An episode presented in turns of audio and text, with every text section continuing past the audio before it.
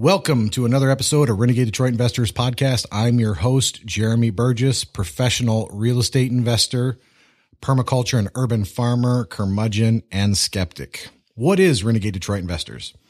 RDI is a local real estate investment and business group that meets monthly at various locations throughout Metro Detroit.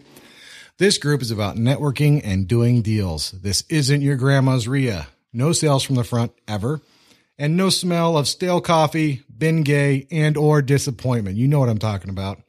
RDI is also this podcast where once a week I sit down with interesting and successful business people getting shit done, and I pick their brain for your amusement and hopefully education. If you enjoy this podcast, please give it a like and share it across the internet. It really helps. If you have any questions or suggestions, or maybe there's questions I'm not asking, or maybe you have uh, an idea for who should be a guest on this podcast, and you're not a total loser or ass clown, reach out. Go to renegadedetroit.com. Yes, I realize it is not updated. I'm working on it. It's on a shoestring budget, folks. renegadedetroit.com. If you're interested in attending the local meetings, go to meetup.com forward slash renegade Detroit investors or go to facebook.com forward slash Detroit investment club. If you're interested in following me, hit me up on Twitter at Jeremy Burgess. And if you prefer, say hi to YouTube, everybody. If you prefer, you can watch this on YouTube at youtube.com forward slash user forward slash Detroit wholesalers. Legal disclaimer time, because this is the world we live in, folks. In no way, shape, or form should anything that I or my guests say be taken as legal and or investment advice. We highly recommend that before you make any investment and or investment decision, that you contact a lawyer and or other licensed professionals. Be an adult, don't fucking sue me. Show quote. Time for the Renegade Detroit Investors show quote. I try and pick a quote that sets the tone for the podcast and hopefully your week. I think you might recognize today's quote because I stole it from you. Well, actually, I stole it from somebody else, but if you don't know where you are going, any road will get you there by Lewis Carroll. If you don't know where you are going, any road will get you there. And I shamelessly stole that from a blog post you made on Bigger Pockets when I was investigating you. I was like, that's a great show quote, especially for this. We should talk about it. And without further ado, if you wonder who I'm chatting with, let me introduce you to my guest, Mr. Mike Cowper. Mike is originally from the great state of Alaska, but moved to Michigan during his high school years and never left. He's a husband of five years now and a new father. Congratulations, Thank 12 you. week old boy. Cute as hell. Before real estate, Mike was an award winning salesman for nine years with the likes of Sharp and Allergan. Allergan. Allergan, let me make sure I say it right. And that's a huge pharmaceutical. Yeah, there's been since I started it was formerly Forest, then it got bought by Actavis, and then we bought or they because I'm no longer with them bought Allergan, and Allergan is the more recognized brand out of all of them. So they went with Allergan. yes, And in the last year, he has turned his talents and energy towards real estate investing and has bought three rentals and a condo sold on land contract. Mike is also a partner, I call him Mike Squared, on Return on Investments LLC with our friend Mike Simmons and is currently averaging four to six wholesale deals a month. You should follow him. Folks, go to the buy site if you're interested in getting rid of a house. Fast for all cash, right? How fast in all cash? As fast as you need it. There you go. Mike will take care of you. Go to Mike buys houses for cash.com. Mike buys houses for cash.com. If you want to end up on his list, which you should, go to webuyroi.com. Webuyroi.com and go to bigger pockets. Look him up. Mike Cowper, C O W P E R. You can also hit him up on his office phone at 248 871 7450. And go to his LinkedIn profile too. That's Michael Cowper. And this will all be in the show notes, folks, so you won't have to remember. And I think I should give a shout out too, because Mike squared, there's one Mike, Mike Cowper, and then there's Mike Simmons. Mm-hmm. Mike Simmons also has a podcast, and I think it might be the longest running Detroit podcast anyway. He's the first, one of the first. Yeah, I'm not sure. He's got over 300 episodes. He's got a shit ton of episodes. Anyway, it's juststartrealestate.com. So go to juststartrealestate.com. Make sure you say, hey, Jeremy and Mike sent to me. You should definitely check them out. Thanks for coming out, Mike. Appreciate it. Absolutely. Thanks for having me. Yeah, I know it was a little bit of a rigmarole here. We are Steveless today, folks. So hopefully I am doing everything correctly with the panel thingy and the mic thingy. For all I know, we could just be talking to thin air and just have. We might very well be. This could be the longest pointless. Uh, well, I don't know about pointless. We'll have a good time on it, but um, yeah, this will be interesting. I'm watching a lot of things, so hopefully I don't seem too distracted. It looks like everything's good. I did a test before we're going, so I think I think we're good to go. So let's go back to the beginning. All right. How do you leave a state like Alaska?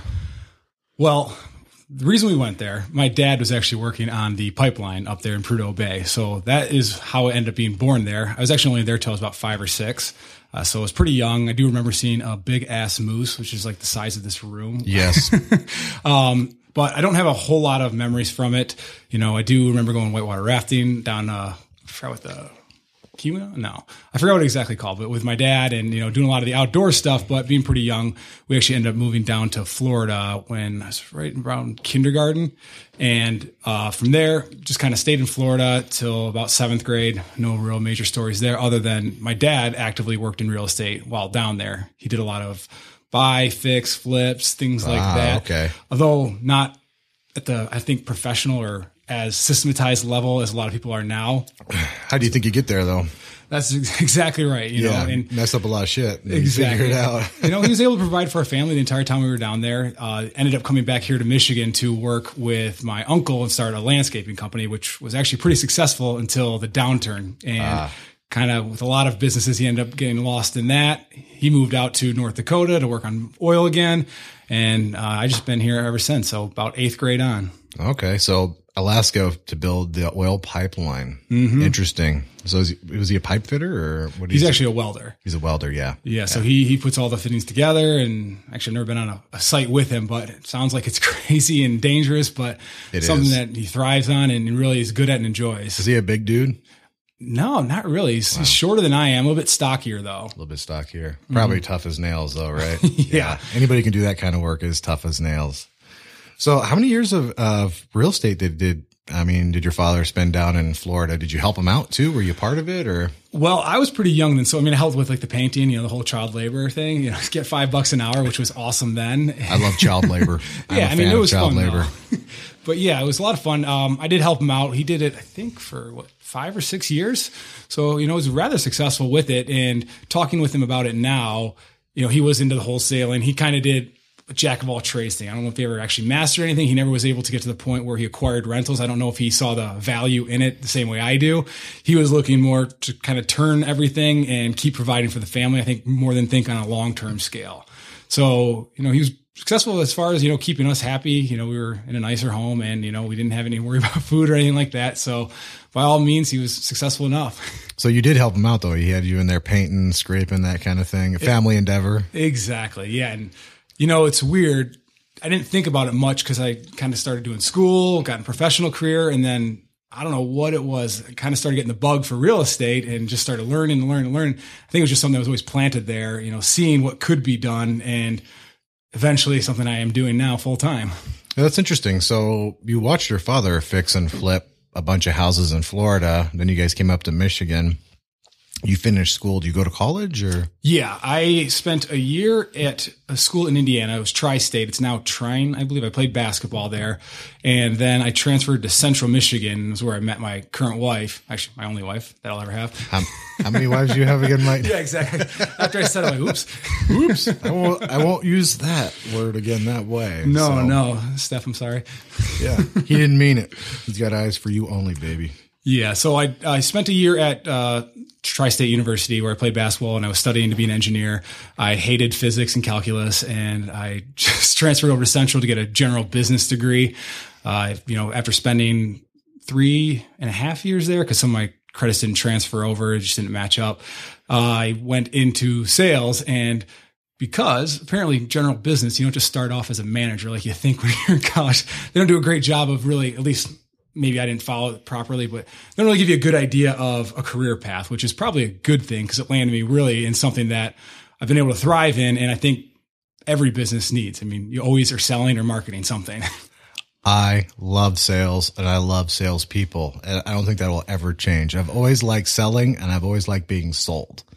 And I don't want like some cheap hacky pitch or anything like that, but you know, really selling and really being sold. Exactly. I've always loved it. Eh, So you kind of fell into that on accident and found out you loved it. Yeah. So one of the things that triggered it, it was weird. It was in a speech class in college, my senior year. I was had to do a presentation about something, and I chose the Student Activity Center, which is called the SAC, which is kind of funny. it was to hang out. I could I could make some jokes out of that. yeah. Exactly. So, uh, but I was just kind of talking about it, and I spent a ton of time there playing basketball and you know pool and things like that. There's a swimming pool, and just a ton of fun things to do that I think was underutilized. But I was talking about it, and at the end of that presentation, a few people told me that I should go into sales. That it was really good. I didn't even think about it. I was just talking about something I enjoyed doing, and I thought other people could have a benefit from. And I think that's kind of basically where my my sales career was born. A salesman was born right then and there. so who was the first company you worked for as a salesman? So the the place was called Metro Imaging. It was a distributor for Sharp copy machines. If you want to learn sales 101 and how to hear no more times than anything else, I would highly recommend getting into some sort of computer hardware copy machine sales because essentially what I did for the first year and a half of my career is literally go into every single office building, go to every single door in there and introduce myself and ask them if I could talk about their copiers and if they needed something new and just trying to get gather general info. So after, you know, hearing no about 50 to 100 times every single day, you start to generate a little bit of a thick skin. You're not afraid to get on the phone because I think what most people are scared of the most is the no. Yes. And, you know, once you hear it, I don't even know how many times now. So you know, many times. Uh, it's every no is a step closer to a, to a yes. And, you know, that's kind of the way you got to think about it. I know a lot of people track, you know, metrics and, and we do to a degree. I've always kind of been more of just keep doing it thing though. So I don't, I've always been very, like I said, go getter and I go to do what I need to do, but I don't actually sit there and tally every single call I make and how many no's I get to how many yeses. I know what I want to get to in terms of how many sales I want to have or things. And I just keep going until I get that next step. So that's what I track more of is how many appointments do I get? How many contracts do I get? How many sales come from those contracts? I know counting calls can make an impact and probably does help people, but I just know with how much work I've done in the past that I'm going to keep calling until I get to those steps that are, I think, more trackable, at least with how many calls I make daily anyway. Okay. So how did um so Canon probably had some sort of training program too for like, okay, here's how you do it. You go out. What did that look like? You know, to be honest, this was more of a mom and pop shop, so they didn't have that great of a training program. But I had a really good sales manager, so Ah, okay. he sat down and kind of from the very beginning, his approach was always solution based selling, and and you can kind of find that different companies and different sales tactics, you know, breach different things, and a lot of people see, you know, car dealerships not often are always saying, "Hey, here's why you need our car," but "Hey, our best price is this. We're cheaper than this guy." That's not really differentiating yourself other than price. What I think the most valuable thing when you're doing sales is finding one, what are they ultimately looking for? I mean, if you're only selling on price, you're not really adding value. And that's where, I mean, any business should be looking to do is add value to the end buyer. So by finding out what it is specifically that they want, I think you're able to provide a better solution for them in terms of a sale. And if the solution works, the price doesn't matter as much. Exactly. And I've heard I think Grant Cardone say, you know, oh, you don't you don't have a price issue, you have a value issue when it comes to Always, right? you know, so I mean, you're right. If, if you have a price objection, you haven't built enough value into your service yet. And it's kind of a nice thing to think of. You know, it hurts your ego big time if you're not thinking about it that way. But ultimately, if they're not signing on a dotted line because of something that you're providing them. I mean, price definitely can become part of the equation, but it's not, it shouldn't be the only part. So you went around literally door knocking on thousands of doors across Metro Detroit, hawking Canon Xerox machines, right? Basically, was there a whole lineup, or was it pretty much just Xerox machines? Uh, ours actually, I shouldn't Sharp. say Canon or Sharp. Sharp, sorry. Yeah, Sharp. so Xerox was the they Xerox Copy. Was, yes, Copy machine. Well, the Sorry, thing is. Xerox, the way they actually took over the market is they sold a full office solution rather than just the machine. So they basically took off for them is they would sell you on a document management system, and their machines were just the entry point to get that document into their database, where that whole becomes integral, and they have that whole office solution, and that's why they have such a stranglehold on the market. They they thought more than just the hardware itself. they were thinking big. Exactly. And, and, you know, they had the, the long term tenure to do it and they, they thought long term rather than, I think, partially where I was, I was right out of college and I wasn't really good at building those long term relationships. I was thinking of how much can I sell Yeah. it for right now? How much can I get out of this one sale where it's evolved over time where, you know, maybe I can discount it a little bit to get more business and, you know, ultimately volume makes it more than just one big hit on margin. Yeah, I I actually can remember my early twenties, at least when I quit partying. Anyway, I remember it pretty well. And um, yeah, I was a dumbass. I was a dumbass. I was literally stupid. I had all the worst ideas. I had all the worst approaches to fast cash, all that stuff. Something about, I mean, I finally read some articles about how our brain finishes developing, especially if you're a male, somewhere in mid to late 20s. Like 25 is the number. I Yeah, read. yeah. So, and it's later for, it's about 25 for women and 27, 28 for men. And I'm going with that explanation for how stupid I was and how I approached everything back asswards. I actually probably could have really benefited from doing something like you did, where I had a sales manager or somebody be like, look, son, that's a dumbass way to do it. you need a better, smarter way to do this. So, Well, you're right, and, I think sometimes people try to shortcut it. You know, there's tons of different ways to get mentors and and you know some sort of sort of guidance, and it could be as simple as like you know the way Mike and I became partners. I reached out to him on Bigger Pockets, asking him how he did marketing because I was trying to find more deals for myself, and it just kind of blossomed into more of a business partnership. Who know, sold who? That's a good question. Who sold who? For the record, here we are. We're recording. We're live. Who sold who? you know, I think it was just one of those things where it really truly was a mutual beneficial. Like I sold myself on how much I could get done for him. And I started off working for Mike and we just recently became official 50 50 partners. So I started off just being the acquisition manager. But as a part of that, I started selling it to people. I started bringing new people into our network because I am very, I try to at least be very people friendly and you know, your network is worth your net worth or something along those lines. Be as valuable as you can. Exactly. So I've always had the motto of trying to add value wherever I can to other people. And, you know, sometimes it doesn't work out. Sometimes selfishness does get in the way on accident. It's not intentional at times. Sometimes you don't even think about it that way. But, you know, I, I think I learned somewhere along the way, and I know Josh Sterling, you know, we're actually in his office right now, but he always had said he tries to get two people, new people every network event he goes to. I had, I just started, I didn't know anybody, so everyone was new at that point in time. But now that I've made the rounds quite a few times and met most of the people, I still try to do what he had kind of told me is meet new people every single time you go to one of these things. And I think that's really valuable because you never know who's going to be able to help you out when. You know, you never know who's going to be that next big thing or who You make a good first impression too. I'll say. I would say you do because you made an impression on me, and that's not. Uh, I see a bunch of dumbasses every time we have a Renegade Detroit investor meeting. And don't take this the wrong way, folks. I was a dumbass too. You've heard me say it. We all start somewhere. We're not all starting at the same point, though. Someone like Josh Sterling, which I should give a shout out to epicpropertymanagement.com, who very kindly allowed us to use their space today for this podcast, too. and he manages two of my rentals. And he's amazing. He's got like a private plane and a bunch of units and an apartment complex. And how old is he? 30 something. My God, it's disgusting. Good for you, Josh. Good for you. we all want to be you. And thank you for letting us use your space. We greatly appreciate it. So you're working for, sh- wait, Sharp. Yes. Sorry, I keep going off on tangents. I do that. No, no, that's fine. I love these. I love this is what I love about this kind of Joe Rogan ish style podcast, which I'm just shamelessly copying for business and real estate. That's a great model. I like it too. so we could talk about all these things that that makes these stories interesting. So, um, so you did have a sales manager. What did your how did your sales manager help you throughout your early career and learning how to sell and door knock and overcoming objections? And do you find that any of that still helps you today? Yeah, absolutely. I mean, the big part was structure. That's that's something I truly try to follow. He always wanted to have this is what you're going to do. He said, "Don't be a star rep," and he had a map out there, and he drew a star of all these different places that you could go visit. He said, "Make sure you're focusing your time so you do all your visits in one place the first time you go there. That way, you're not inefficiently using your drive time. I mean, you know, driving to and from places can eat up half a day if you're not smart about it. You know, not always it's not always optimal and able to do that, but if you can, try and schedule things and coordinate the most efficient way possible. You know, I'd have the come in the morning, I'd make all my phone calls before, you know, 10 o'clock. Then I'd go out and I make all my cold calls to the place I haven't been to yet. And then I try to do all my appointments, you know, that were direct, you know, around those times. So if I was going to Troy in a certain area, I'd go to that appointment and then I'd go and knock on all the doors around it.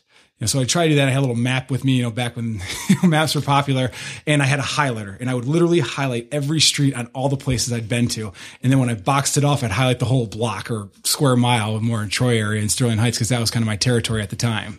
Ah, this is why I like you. So that's like a systematic approach to domination. I'm just gonna hit every door. How many doors do you have to knock on to get a sale? Did you ever track that or? Geez, back in those days, it's been so long now. I think I actually only ended up selling like seven or eight copiers while I was there for about a year and a half.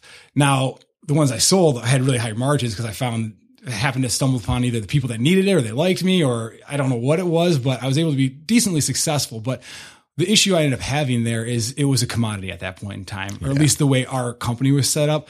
I couldn't really tell a customer honestly what the difference was between our copier and another copier because essentially they're all basically the same. Yeah. The solution we had as a mom and pop shop wasn't much better than another one, other than maybe more personal service.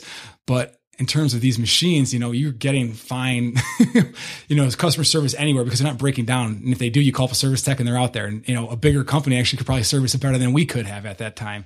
So I started seeing that that was more of an issue. And I decided to move more to a solution based. And that's kind of where I went to my next job. But that first manager I had, like kind of going back to that, was very good about making sure you have to have a certain amount of calls to get a certain amount of you know, appointments that get you a certain amount of sales. And I remember I always had to try to get, I was trying to get to 30 to 50 phone calls every day. So I would go out on those meetings and this was like, they had just started using customer resource management. So CRMs. Yeah. And I basically built the entire ter- territory myself. They didn't have leads. So there wasn't like they gave us anything. I, literally the cold calling and knocking on every single You had to door go do it all. was mine. So that's why I had to touch every single door because there was one place that I sold a copier to that looked like a janitor closet. You know, it just happened to no one ever knocked. Knock, knock, knock. Yeah, I went in there. they happened to need Mike one. Cowper. You need to buy the Sharp. exactly. you oh, know. okay. Well, the thing was, you know, that was one of the situations where it was a solution that I could sell them. They were using stuff from uh, Office Max and using ink cartridge tone things. So Oh, those are terrible. Yeah, Yeah. those they got killed on the per print cost. Whereas, and they were using a ton of it. And I said, look, if you just buy one of these machines for mm, I forgot what the number was, but you actually end up saving money. For a low, low, low monthly payment of. Well, that was the other thing. That is how a lot of them were sold on lease Yep. type of you know payment plans. You know, they'd have two through two or three year leases. You know, five year leases depending on what they're looking for, and you know the solution they were looking for, and you would be able to kind of tell from there what they were looking at. so you, you you did a lot of selling on the payments then too, right? that was kind of more where a lot of the solution, quote unquote, was able to be done. You know, reducing their per month cost rather than their overall bill, because ultimately the per month cost is what. I mean, which is what mattered the most to them because they were buying all these toner cartridges, paper, you know, and inefficient machines that broke down, and then you go buy a new machine. I mean, they were sixty dollar machines, but you know, you can buy thirty of those before you cost one of ours. That's true. yeah, yeah. So how much were were the Sharp, um, uh, the Sharp photocopy? they ranged literally from like two thousand dollars to I think thirty thousand dollars for the Wow. the hundred page a minute ones. Like those things are like the ones you see in law offices that just pump out volume all day. Yeah, that's pretty impressive. Yeah. So after after Sharp, where did you go? That is when I moved to Thomson Reuters. They are a well, they've got a lot of different divisions. I worked in the tax and accounting division. Uh, Reuters News is probably what they're most well known for. So I was in that tax and accounting division. We sold a product called Checkpoint, which is essentially it took the tax code and they had professionals that would analyze it and interpret it for CPAs, attorneys, um, corporations and their tax departments.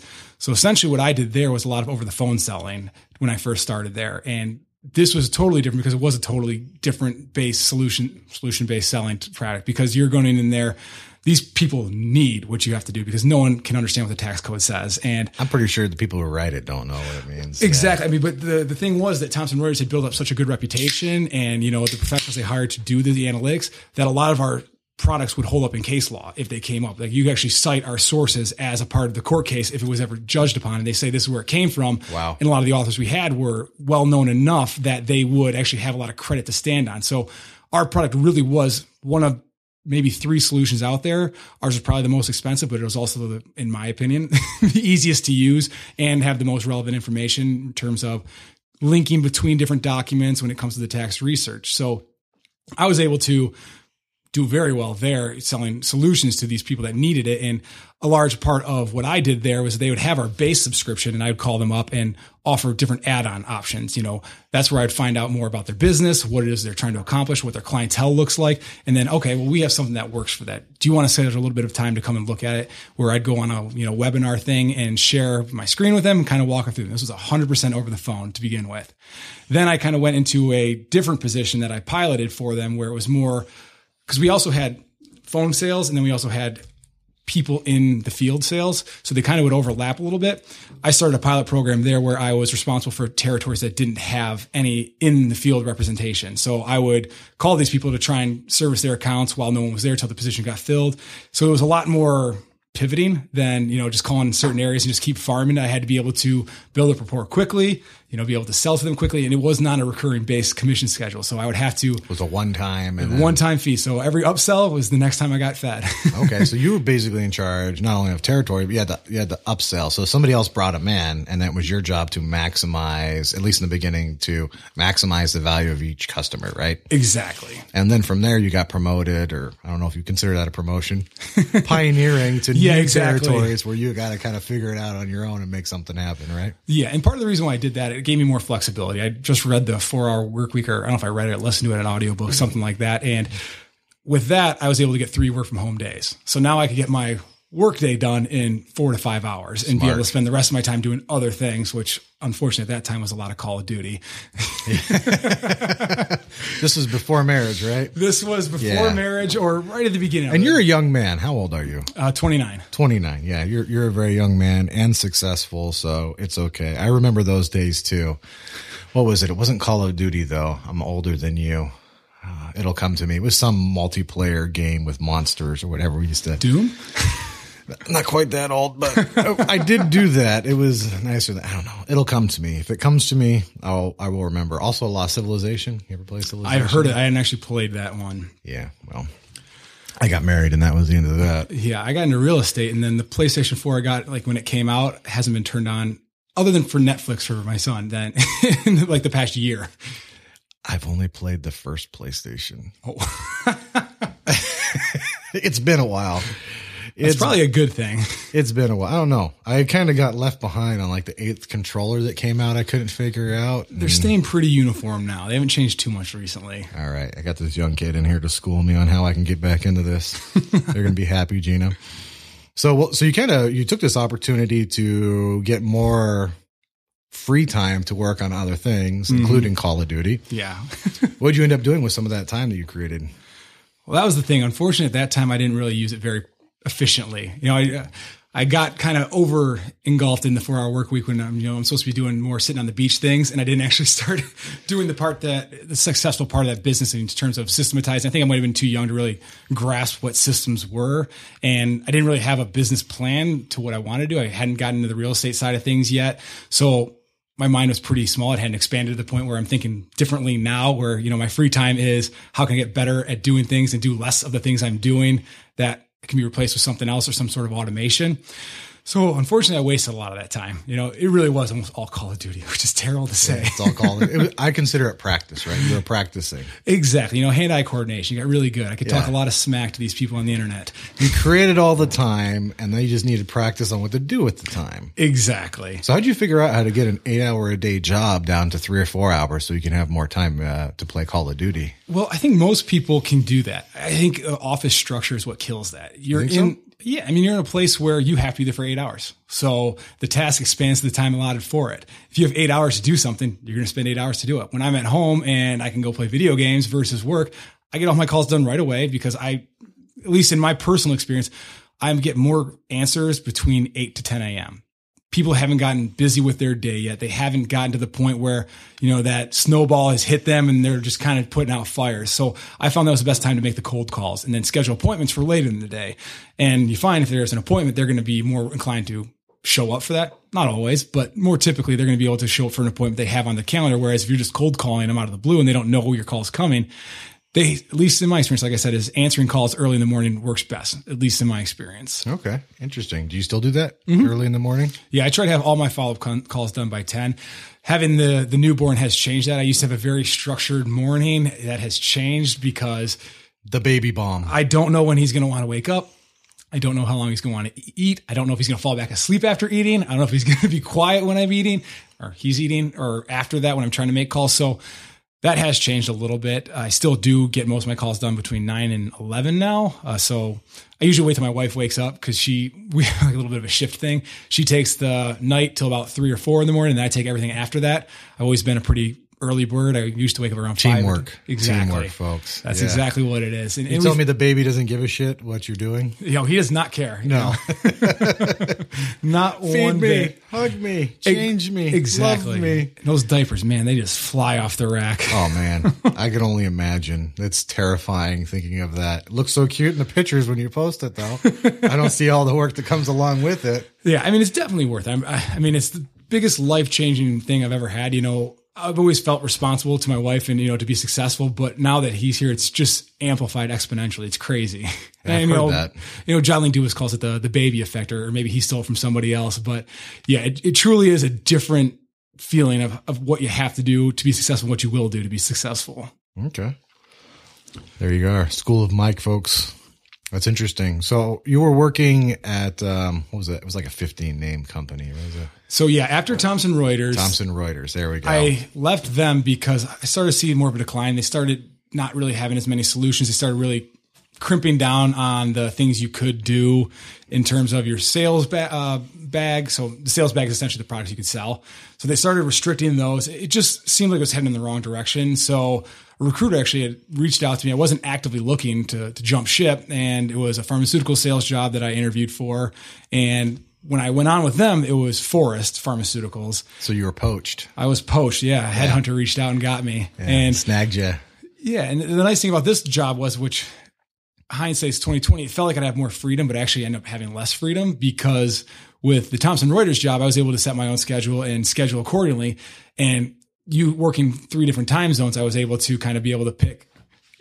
I was I was able to pick, you know, when I could do things. With the pharmaceutical job, doctors are only in their office for a certain period of the day Yeah.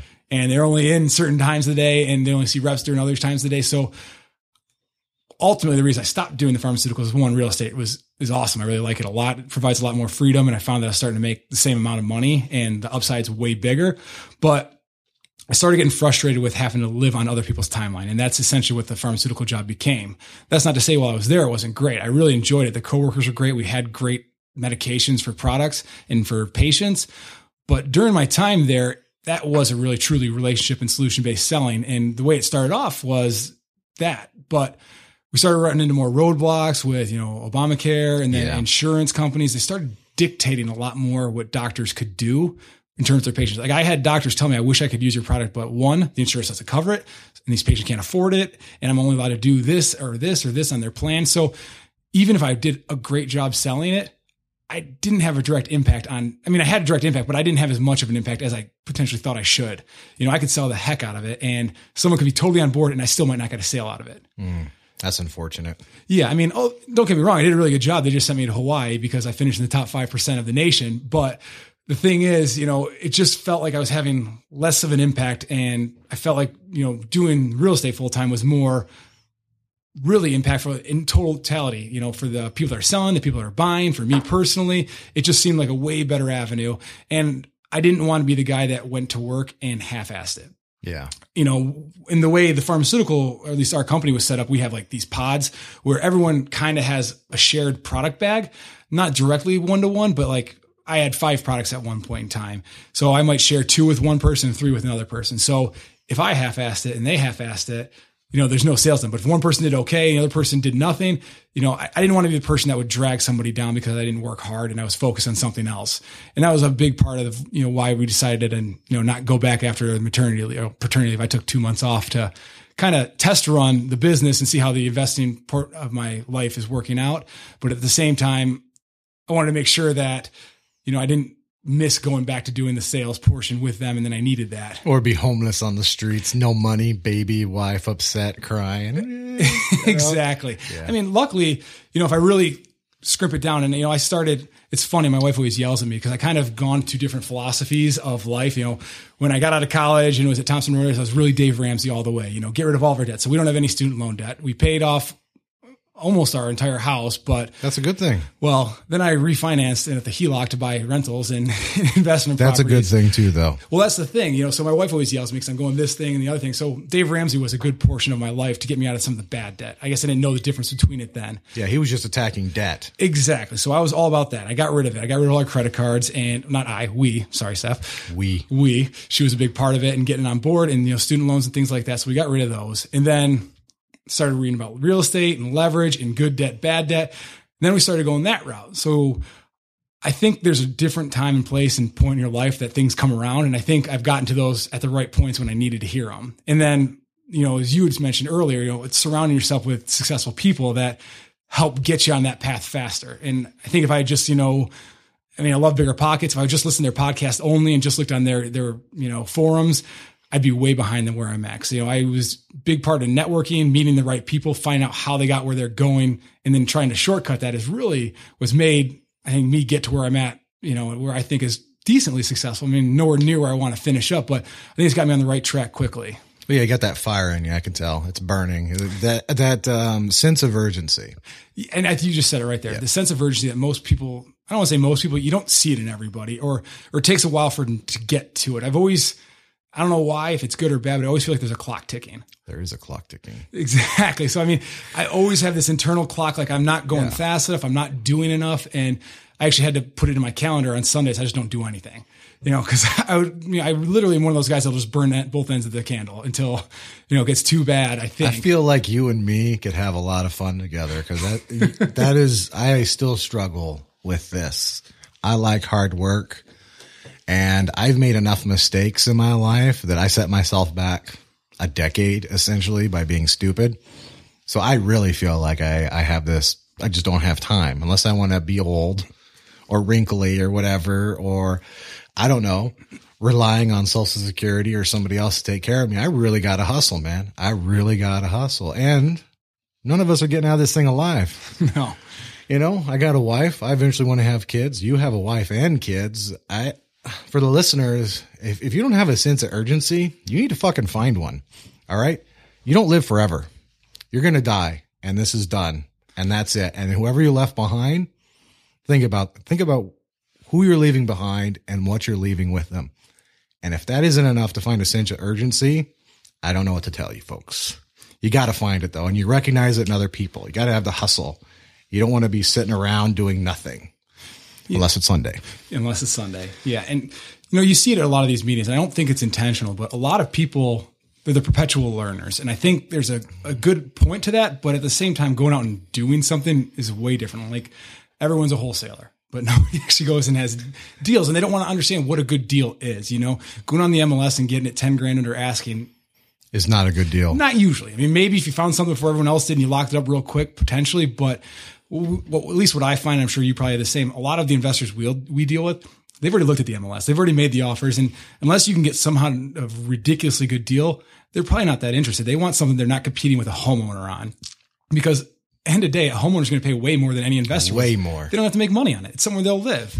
You know, so that's kind of something to keep in the back of your mind is taking the time to educate yourself, but also don't get too far down the education path where you're not taking action on it. You know, there's this, I, all these quotes. I can't even remember who they're from, but there's one that says, you know, motivation follows action. So if you just get out there and start I don't want to say fake it till you make it, but if you start taking the successful steps, you start finding that successful things happen. Yeah, don't lie people. That fake it to the make make it is your attitude. You need to pretend to be successful, not lie to other people about being successful. Exactly. You're not a seasoned investor if you no. haven't done a deal. Yeah. Don't tell, talk about all the 10 deals you're doing when you're not doing 10 deals, but stay positive, that kind of thing. And you know, I would agree with that. I let's let's back up here. So before we get too far, have you always had that sense of urgency or did it develop after time or did it is it something like you cared for or you recognize at some point or I've always been competitive. I don't know that I've always had the sense of urgency for I've always wanted to be the best and I've always tried to be the best, but it's kind of been a, a slowly building snowball, I think. You know, like each sales job I had, I did well. And then I got a little bit better at the next one. I got a little bit better next one, but I always got bored.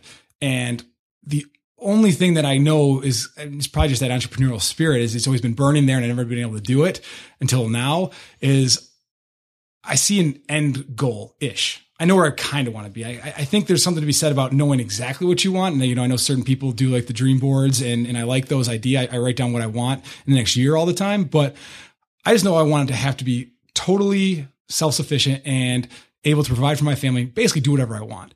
Now, whatever I want can be whatever change. I want. Yeah. You know, that's the thing is I don't necessarily know a yacht is what I want in 15 years. Maybe it is. Maybe it's something I do on occasion, but I know I want to be successful. And I know the only way I can do that personally, the way I see it is through building a real estate empire. Yeah. And, you know, eventually I'll get to that point and where that's starting is first learning about it, then pulling the trigger on a rental, then buying the which second and done. the third, yep. and then start going into wholesaling to try and, which really kind of was a pivot point. And that's the thing is if you're too set in the way you're going to go, you might not see an opportunity. You know, my goal is just to buy rentals and that was it. I met with my partner Mike and saw what he was doing in terms of wholesaling because he was a flipper by trade for eight years and then started, you know, doing his own marketing because MLS was drying up. Found that he had too many deals that he couldn't handle, started flipping them over to other flippers and he made money, didn't have to deal with it. So he was building that business. And if I didn't see that opportunity as a way to utilize my sales experience, which is essentially what it is, Absolutely. you know, we're selling a seller on our solution of why they want to sell to us rather than going with an agent or why going with, you know, Jeremy versus me versus me versus Jeremy. You know, sometimes it's just timing, sometimes it's personality. I mean, there's no cookie cutter way to do it other than getting out there and understanding people and trying to find a way to turn that into a solution. And that's what I've always focused. on. I mean, we refer a lot of our business that we can't do to Joe Delia in terms of agency, you know? So if it's a, a person that we can't do a deal for, I mean, there's no reason to tie them up or, you know, only keep them on our drip because a nice house is a nice house. And unfortunately, unless they just want to be done with it, there's not a whole lot of value add we can provide. yeah. So Well, that's Joe and Renee Delia at the Delia Group. deliagroup.com. And while we're talking about it, Mike buys houses for cash.com.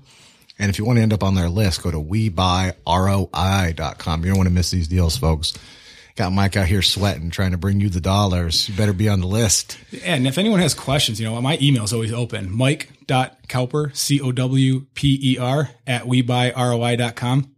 I got a lot of help when I started off and, you know, I still get it. So don't be afraid to ask for help. I think people try sometimes to know too much.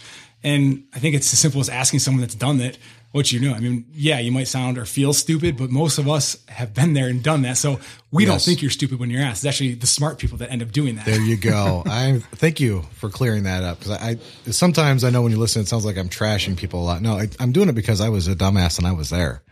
There's a reason why I keep bringing these points up. These are hard won lessons. I didn't have good mentors. I didn't have good examples. I didn't have a good plan.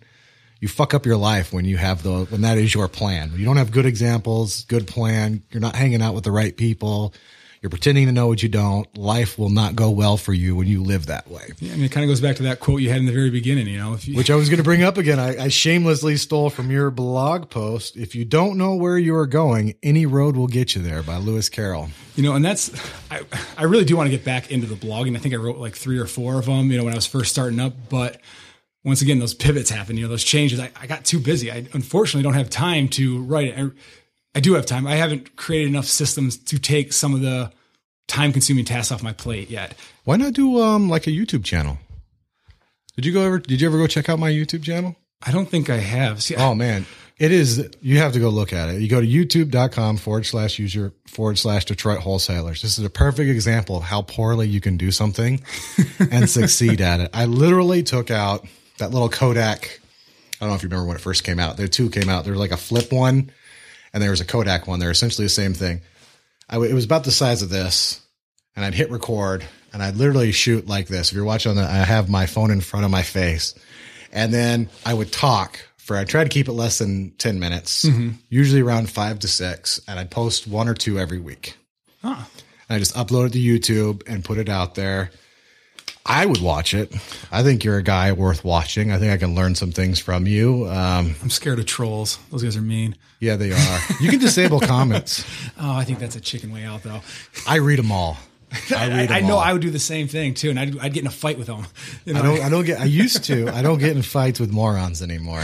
that's a good that's a good mentality to have, and if you can remember before you start typing back, that's the probably the trick. Yeah, and sometimes they're right, which is also why I read them too. I read them to toughen up, and then every once in a while they're right about something. I'm like, okay, I mean, that's another good point. Getting feedback, you know, people are afraid of it, and that's it hurts sometimes. you know. I, I ask every seller that I mean buyer that's on our list if they respond to our you know ad and they or not ad if they respond to one of the properties we get under contract, they look at it or or they just give me their numbers. I always try to get the feedback why they say what they do and what they're thinking because one. Not every deal is for every person. They have different investment strategies. They have different numbers that they run their business by. You know, they have to get different returns. But knowing that and getting a general idea of what everyone's looking for, you're much better on the front end when you're going to these sellers on what you need to negotiate. Hmm. So, you know, just having a general understanding of what you have to get it for is a huge part of it. you know, absolutely. So let yeah, let's now you here we are. So you left Allergan. Oh, did I say that right? Yeah. Allergan. Okay, thank you. Allergan. You left Allergan to go do your own thing yeah, about three weeks ago. about three weeks ago. wow, that's fresh, folks. For congratulations. Thank you. Hopefully, you got some money in the bank. yeah, yeah. Burn your bridges, folks. Actually, no, he did it smart. So, I am a seller. How do you? I need to sell my house. How do you get me in your pipeline? Take me through start to finish. Obviously, don't give away any trade secrets. If there is one, I, I don't think there are trade secrets. That's the Neither thing, do know, I, but I always like the disclaimer in case there's one thing where you said your partner wouldn't say, I, whatever you don't feel comfortable saying, don't say. See, the, trade secrets I think most people have is not necessarily what it's they're doing. It's maybe the step by step by step process. And the reason why they don't get into it too much because I mean that could fill days of content. It would be 15 hour podcast, right? Exactly. So I mean, the, the broad strokes. I mean, you can find anything anywhere. It's all free on the internet, podcasts, you know, YouTube, whatever. But uh, the way our business works is actually segmented. Mike handles marketing completely. So we send out uh, mail pieces. We send out, I don't know the exact number. We spend, I think, though, somewhere between five to ten thousand dollars sending marketing out, and we spend a shitload of money. That's a lot of money on marketing, yeah. But we want to build a monster of a business. I mean, that's all we do. I mean, we have properties that we we I mean, we don't cherry pick anything. That's the other thing that we do is we want this to be a wholesaling business. We want to be able to build a machine that works on its own where we can bring other people and start providing for their families in a real estate endeavor. So that's the ultimate goal. So right now, Mike cubed. Mike cubed with the other Mike. Yeah. if if your name is Mike, no, I'm just kidding. It sounds like an opportunity here potentially for someone who's maybe hungry and um, wants to move up in the real estate world too. So, but anyway, I don't want to get too distracted here. So, Mike So we Simmons handles Mike all- Simmons handles the marketing. I, I know we use Click2Mail. I know there's different services out there. Uh, we use a pretty generic yellow postcard. We find that we get just as good, if not better, success rate with that than the letters. Uh, I mean, everyone has their own different samples, and it's probably depending on what type of list you're marketing to. We try to focus mostly on equity, although you know different opportunities we're starting to explore further. So I mean, we just send out mailers and then people call one of our voicemail lines. We let everything go directly to voicemail. There's different schools of thought on that. But part of the reason we chose that avenue is for scale. If we want to continually grow and maybe get into other markets, it's not physically possible to answer every phone call. At least not me personally. Maybe if we start building on a team and get further down the road, that might be something that we, you know, maybe sample size it and see if we get better ratios and returns and sales based on that. But we haven't found it to be majorly impactful. What about like a live answer like PATLive? We have tried that. Mike actually tried that when I first started and prior to me being there.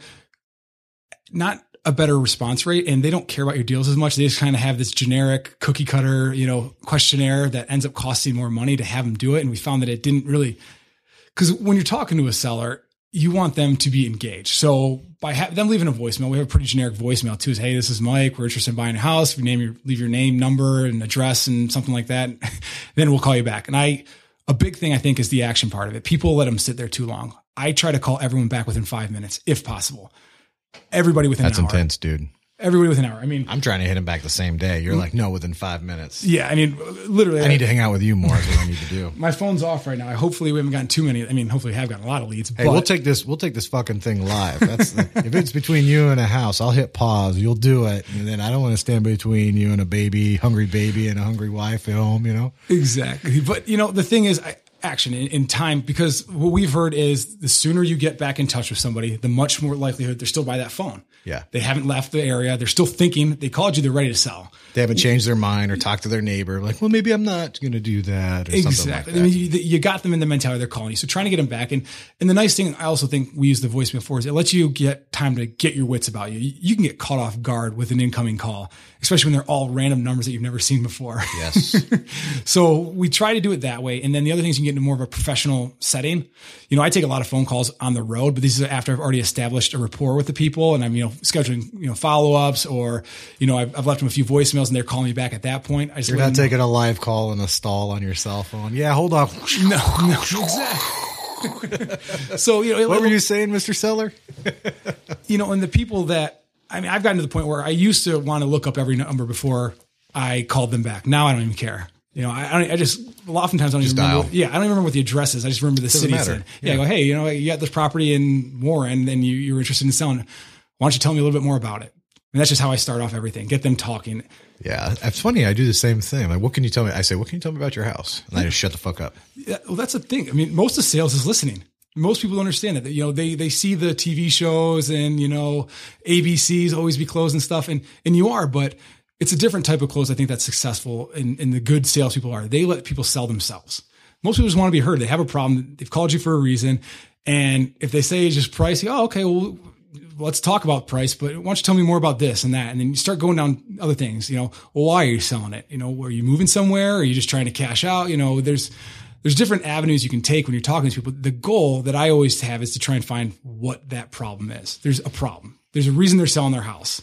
They have something else they want and it's not that home. Now they might want more for it than we're able to pay. And that's kind of where different networks and teams come in or just putting them on our drip and calling them back. That's the other thing. Call everybody until they tell you to go fuck off. That's right. I'm a huge fan of that. Well, let's face it. It's something like at any given point in time, less than 5% of people can actually do what you want them to do, let alone you can con- convincing them of doing it. And the, something like 40% are going to do it in the next year. Yeah. And if there's no way to determine who that 45% is, you have to call, you have to email, you have to text, you have to send mailers. Yeah. They're not likely just to reach out and grab you. You have to go after them. That is the sales part, people. Some will sell themselves, and I would not even, the ones who sell themselves, I don't even consider it a sale. I took an order. That's a very good point. I But took an order and I'll take as many orders as I can, but I want to be doing more sales than orders. But at the same time, you got to think if you're followed up three times and then you took an order, that was actually selling That's because different. because following up Yes. is the biggest, not the biggest. I mean, I keep saying the biggest everything, but there's a lot of big key points that you have to do. It's repetition, continually calling people, not being afraid of no's, but the follow up is where a lot of deals die. People call them once, twice, then hang up and never call them again. You know, we continually market to people until they ask to be removed. And then once they've called us, I call them every single month, no matter what. They're going to hear from me. Depending on how much I want the property, it might be every week, sometimes every day. I love your I love your intensity. I need to hang out with you more. I'm like that most of the time, but then I let life get a hold of me sometimes and I get a little drugged down or something like that. I like that kind of I'm gonna go and get it and it's mine. The thing is, I think everyone can do it. And that comes back to, you know, the four hour work week and, you know, the one thing doing batching tasks is a huge part. That's why I do all my follow up calls in the morning. And, you know, I'm still doing comps right now. We're going to try and outsource that at some point, but I just don't trust other people's valuation because it's such a subjective thing sometimes. It is. And, you know, you get people sometimes on your list saying, how the hell did you come up with this ARV? Well, you know, you get 10 people in a room, you get 10 different ARVs. I mean, usually if you're good, they'll all kind of land within a decent range of each other. And that's why I try and lock up a better deal. You know, so no one can argue with it. I was very slow to start pulling my own comps, but I was forced to. I agree with that completely because it was screwing up my deals. I thought I was going for maximal allowable offer. Turns out that wasn't a good number. Now here we are stuck with a contract 30 days in with no clear way out. And I got to go make the nasty phone call up. turns out we can't do it at X price, Mr. Seller. Would you do it at this price?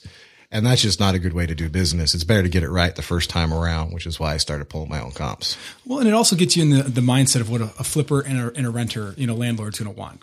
As a wholesaler, you know, Mike and I preach it is you have to be almost as good as a, a landlord or a flipper because how are you going to be able to negotiate a deal that they want and then negotiate a better deal so we can make money on it? Yeah. because and that's ultimately what you have to do. You have to find out what their number is and understand how they get to that number. Like I know Josh's valuation very easy on what he wants for a flip. You know, find the ARV, multiply it by 0.92 to kind of, uh, closing costs and agent fees, 20k for rehab generally, unless it needs a big ticket item, 20k for his profit.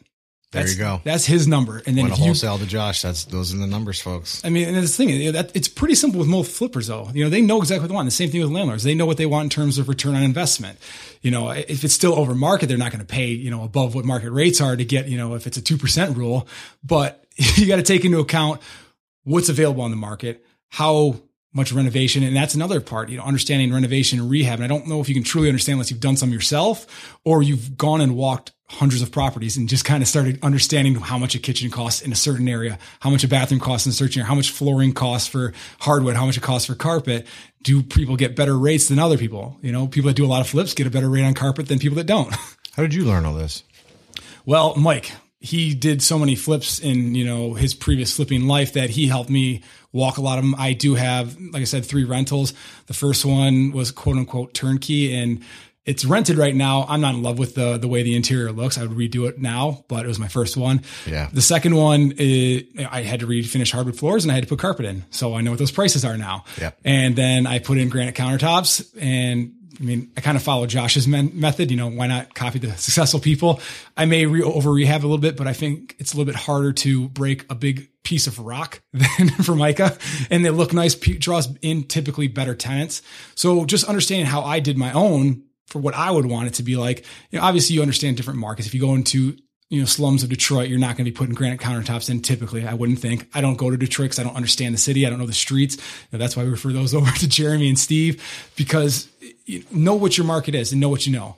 We are very good in the suburban areas and understanding what those price points need to be. And we understand the streets. You know, we know where the better properties are, where rentals are going to be, where people want to flip at above or below certain streets. And those are just all from experience. And the same thing, walking houses and seeing what conditions should be like and what they aren't. like, and I'd say anyone that's starting, get into as many houses as you can. You know, don't call me up and say you want to get my house, unfortunately, because Yeah, no, it's not going to work, folks. We only get to show a house a certain number of times before you start pissing off the seller. Exactly. And and you know, but what I would say is if you're doing your own marketing and you're go I mean, schedule an appointment for every single house you visit. You can always cancel an appointment later. You know, that's part of my method is I get them on the phone as soon as I can. I get the details on the property. I try to understand what they want for that property and then I schedule an appointment. I have no idea what the house is really worth. And I try to schedule it out the next day or two. I can always check comps and cancel an appointment later. But if I've got them on the phone and they are in the selling mode, I feel if I get an appointment set, they might not call Jeremy. They might not call Ron, you know. Oh no, they won't. Uh, they're very unlikely. If they set an appointment with you, they're some will shop, right? A Yeah. small percentage, but most problem solved. I'll wait to see what this guy says, then I'll start again. Exactly. And, and, you know, and that's just, I mean, that's what everybody does that is successful. They get somebody locked up and not thinking of going to somebody else because all of us can provide a good solution. We, we kind of bump into the same people. We often share a lot of the same buyers. It's just who was able to market to the right person at the right time and get along with them the right way. You know, there's definitely different hacks that you can do to make it a little bit better at it. You know, being better people person, talking with people is a big advantage and, you know, understanding how to get some of those needs out of the person, you know, from sales experience like myself. It helps with it. But if you're out there doing your own thing, get out to every single house you can because there's no way to get better at it unless you're doing it, in my opinion. It sure is a lot easier to be first, right? It's a lot easier to be first because then what are you going to sell them on? I mean, I'm not going to go in there if Ron's been in there before and say, oh, he's not going to perform because he is. Yep. You know, same thing with you guys. You know, I, and I've never been a fan of bashing the competition. I, never do it. You know, scarcity mentality is, I think, a disease. Even if it's true, you're setting a bad example. Yeah, it's a sign of weakness to bash the competition and um and, and how I never understood how it was a selling point. Of course, they're and they're not going to trust you anyway, right? Because they know who you are. You're that guy calling for their house, right? Exactly. I mean, the thing is, if you can't add value and sell yourself on the good things you do, what is planting a seed of doubt about someone else going to do? I mean, that, that's a, a short lived way of maybe getting a few bucks here and there, but then your name gets around and it's such a tight knit community in the real estate world. I mean, you see the same people everywhere and word gets around if you start doing things like that. I always go the opposite way. I'm like, oh yeah, who, who'd you call? And if they somebody I know, I say, no, that's a good person. You should definitely. You don't need me. I would say you should definitely take that. That's probably where I would have been anyway. In fact, that was probably higher than I would have been. Yeah, I mean, the only thing at that point you can do is maybe say you can do it for a little bit more money, and maybe if you are interested yourself, or you know, maybe you have a slightly different list, you can do it that way. But you know, Then I'll just go wholesale it with someone. You know what I'm saying? yeah, exactly. So I mean, and the other thing is sometimes it's just rapport. I mean, sometimes people like me more than other people, and sometimes like other people more than me. So I don't ever give up on a sale because someone else has been there. Hell no. But you know, I'm, I'm not going to go and say, yeah, he sucks. No. The only time I I have done it a few times, I should correct myself, but it was when they were really criminals, not a difference of personality. That's a different situation then. people who I know are going to end up in jail or very likely to end up on jail. Then I will say something, but other than that, I don't. Yeah, the, the thing you can do that I think is a fair one is differentiate what you do. Yes. So if someone does a process different than us, point that out. And and oftentimes what I find that I'm differentiating from is in an agent. You know, actually I am an agent. I don't use it for listing purposes other than our own property, but when I go out there and the person's like, "Well, I don't want to use an agent," I go, "You very well could, but typically here's what they're going to try and do. You are going to have a different process. It's typically, I don't say always because there's no surefire anything, but I say typically it's going to take longer. There's typically going to be much more contingencies involved. Oftentimes you have to have a bank that'll have to come through here and that can stretch the process out.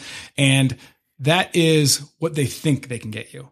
This is what I will give you. There's a difference between what I can offer to try to get and what I'm offering for real. And might that be very well be Mike buys houses for cash.com. Mike buys houses for fast for cash.com. And if you want to be on the list, go to webuyroi.com. Get on the list. So, Mr. Mr. Miss Seller get a bunch of postcards. They call in, they leave a message. Mike returns the message within five minutes, certainly within the first day, no matter what. You book an appointment no matter what. If I can. I try to do a lot of qualifying over the phone. If, if someone won't give me a price range, I typically try not to book that appointment. How do you get a price range? I want to I, spread the mic love. I mean, all I do is I talk about the whole house and I go, so what are you hoping to get for it? What are you hoping to get for it? Yeah. I like that. What are you hoping to get for it? And then I don't try and fight them on that. I think Yeah, I understand. you know, s- some people try to sell everything and do everything in one call. That's one thing I've learned too over the sales. It's a process. As long as you're always taking one step forward, you're going down that process. Sometimes you can make big jumps. I mean, sometimes people call you and want to sell yesterday. That's a different situation than someone you've got to kind of tug at the line a little bit. And that's part of it is being able to read that. And, you know, my dad actually, he's come back to Michigan. He started trying to do some stuff, but he's trying to sell everything on one call. I'm like, dad, you got to take a few steps in between because unless they're extremely motivated and they're calling everybody that they can get their hands on, you've got to take it through a few steps. And that's why I try to find out what they're hoping to get. And then what I do with my appointments, I try to bring comps if, you know, they warrant it. So if they're way, way off in the valuation, I mean, look, I mean, here's what is available right now. Here's what things have sold for. And we're a business. We have to use it by numbers. That's not to say you can't get this number. And if you want to try, we've got an agent that's great at doing that. Let me put you in touch. Ah, I love it. And, and, you know, and that's the thing is trying to have that solution based. You're coming with solutions. Like, Yeah. look, if you want that, I don't think you're likely to get it, but you might get it. And if you're going to get it, here's the best way to get it. Otherwise, take my number, cold hard cash today, kind of thing. Exactly. And, and lately I've been trying to explore more, getting more seller financing, financing and lease options. I haven't been super successful with that yet, but you know, trying to explain the playbook. so Hard to there's get paid that way, I found too. Yeah. And, and, you know, part of it is if they're not open to a cash offer, I mean, maybe I'll start, you know, cherry picking a few of them. You we'll, we'll try to wholesale if someone's interested in that, but I think there's some, a certain amount of trust involved if you're saying you're going to buy it on a land contract and then insert someone else here. That is my problem with it too. Is it's a incredibly small list of people I would trust to refer out, and I just I don't know. It seems like enough things can go wrong, like to throw that wrench in at the end, but I could be completely wrong on that. Well, the thing is, I'm, I'm trying to see if, if they're not going to take my cash off and they're not, and I know for sure it's not going to be an agent.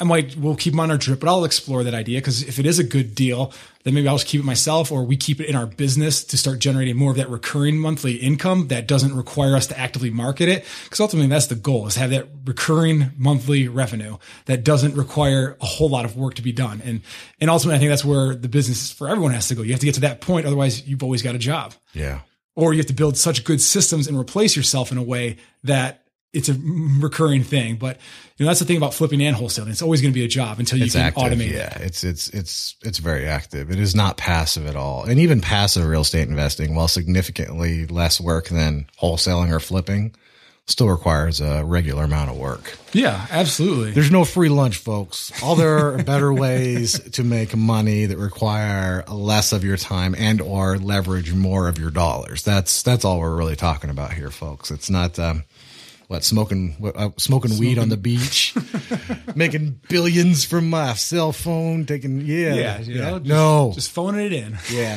just it just comes to me on the beach and sacks. No, doesn't work that way. So they call in, leave a voicemail, you return it. Your first goal on the phone. Get the stats on the house. Okay. You know, because uh, public record is oftentimes inaccurate. Very inaccurate, yeah. So I try to get that information because sometimes maybe addition was put on and they never recorded it or something. That happens those a lines. lot. Yeah, I mean sometimes the bedrooms just aren't even listed. You have no idea. So I try to get the stats on the house, big ticket items. You know, how was the roof? How was the furnace? Have the windows been replaced? When have you last? That's a good question I like to ask too because. I ask them what they're hoping to get, and then say the house is maybe worth a hundred thousand fully renovated, and they say they want a hundred thousand. Go, oh, okay. When was the kitchen and bathroom last updated? Mm. And then they're kind of thinking, oh, well, maybe it does need a little bit more work than I thought. And I don't try to say, hey, you have an ugly kitchen or bathroom, you know, things like that. But Let them come to the conclusion on their own as you ask these questions. yeah, and that's kind of what a lot of the probing questions are. You're asking questions to try and get a desired result. And, you know, as long as it's used for good, as they say, it, it's a good tactic because they're going to learn it eventually. If they try and sell it on the open market via an agent and they've got the pink tile and they're trying to ask for top dollar, you know, from the 50s, the bomb proof tile bathrooms, they're not going to get it. And they're going to be told that in a harsher way, in a longer term way. So I try to go in there. And, and one thing that Mike had showed me early on is you never bash their stuff. You need to kind of talk about how at my house I have this stuff because oftentimes you do, but a new homeowner is going to want everything new. Yes. So this stuff is in good condition. And up to date. Exactly. And that's the thing is, you know, that's nothing to say there's anything wrong with this, but what people want now are granite counters. They want newer cabinets. They want stainless steel. They want tile in certain areas. They want hardwood. There's things that they want in different areas. So just bringing that to our attention, they're going to start to see, oh, maybe my house isn't as sale ready as it is. And that's not to try and steal a house because that's never our intention. You know, the goal is, like I said, always to try and find a solution. I think that's part of the reason why the successful people here are successful, like yourself, Steve, Ron, us everyone goes in there with the mentality that we're trying to help somebody. You know, we're not going to just let someone deed their house over to us if it's worth a hundred thousand dollars and there's no repairs needed. I mean, we definitely take it at a discount, but we're not going to just, you know, I haven't stolen a house yet. Have you? no, I mean, I've gotten hugs. I've had not. someone call and leave a voicemail, you know, how happy she is and how much at ease we're able to do this for them because the people we're dealing with typically have a reason that they have to sell it. You know, it's, it's not our market where the agents are typically selling. You know, sometimes it is, but for the most part, it's people that either don't want to deal with the project that they need to do. They don't have the money for it. Their house is maybe not sellable unless you do it as is. And they're basically going to sell to someone like us anyway on the MLS. It just might take longer. Yeah. So us being able to convey that to them in a professional and, you know, understanding manner is, I think, the biggest part of what our, you know, jobs are. Well, well, let me see if I can help the listener because I got hung up on some of these things too. Number one, it is not up to me to make a decision for anybody else, right? Absolutely. It's my job to get them to make a decision. Mm-hmm. I always give them all the options just because that's what I do. Like you realize you can probably make more if you fixed it up and put it on the MLS. Oh yeah, I don't have the money or time for that. I, I also like to get the objections out of the way. And then I just make them decide yes or no. Do you want to do this? This is where we're at. Stop trying to make decisions for people, folks. I think this is the problem with politics too. Everybody knows what's right for everybody else. You don't. Just accept that you don't and let other people make the decisions and just be fair, folks. Just be fair and do what you say you're going to do. And it will be fine. Because I know a lot of people are hung up, like you said, as you pointed out, when used for good, you're just making people make a decision. Yeah. I'm not going to make the decision for them. And quite frankly, this is a business, folks. Got a kid at home, got a wife, I got a wife. We want to make money too. If you're working at a job, somebody's doing this for you right now while you do these jobs so they can make money. Somebody's selling something using these same techniques so you can go home and bring a paycheck to your husband, wife, kids, whatever. So just get over that, folks, and stop making decisions for other people. So your first evaluate the house and book an appointment on the first call. Try to, yes. Try to. Do you how aggressive are you on the price? When you like so like let's say it's a hundred thousand dollar house and well, I'd like to get eighty for it. I'll be the seller. Well, Mike, you know, I, I was looking around, I saw on Zillow, you know, I know it's not the nicest house, but you know, I saw on Zillow that, you know, a couple houses down the street sold for 110. I think my house is at least worth 80. I know it has an old kitchen, but um, I really want $80,000. Oh, okay. How did you come up with that? Well, I, you know, on, I see on Zillow those houses were much nicer, and this one isn't as nice. It might need a, a kitchen, or, or maybe a kitchen and a roof, but I, you can easily do that in twenty or thirty thousand dollars. So I, that my house is worth eighty thousand. Okay, so so I would have to update the kitchen and roof, and then well, you're telling me at that point I probably break even then. So I mean, this is a business, and you know I'm not trying to hide anything from you, but we do have to make money on these deals, otherwise it doesn't make sense. Is eighty thousand the best you think you can do? Well, I don't know. Well, I, I might do. I, well, I, but they're sold for one hundred twenty thousand. I mean, how, how much does it cost to do a roof and windows? I mean, that depends. Are you going to do it or am I? Oh, I love that. Are you going to do it or am I? I'm going to steal that. Shamelessly. I will give you the trademark though. All right. Are you going to do it or am I? I mean, we got different prices, and and then the thing I always like to try and convey to them in you it takes risk. If we're going to buy your property or one of our investing partners is going to buy your property, they're taking on that risk of getting that 110 you think it's worth.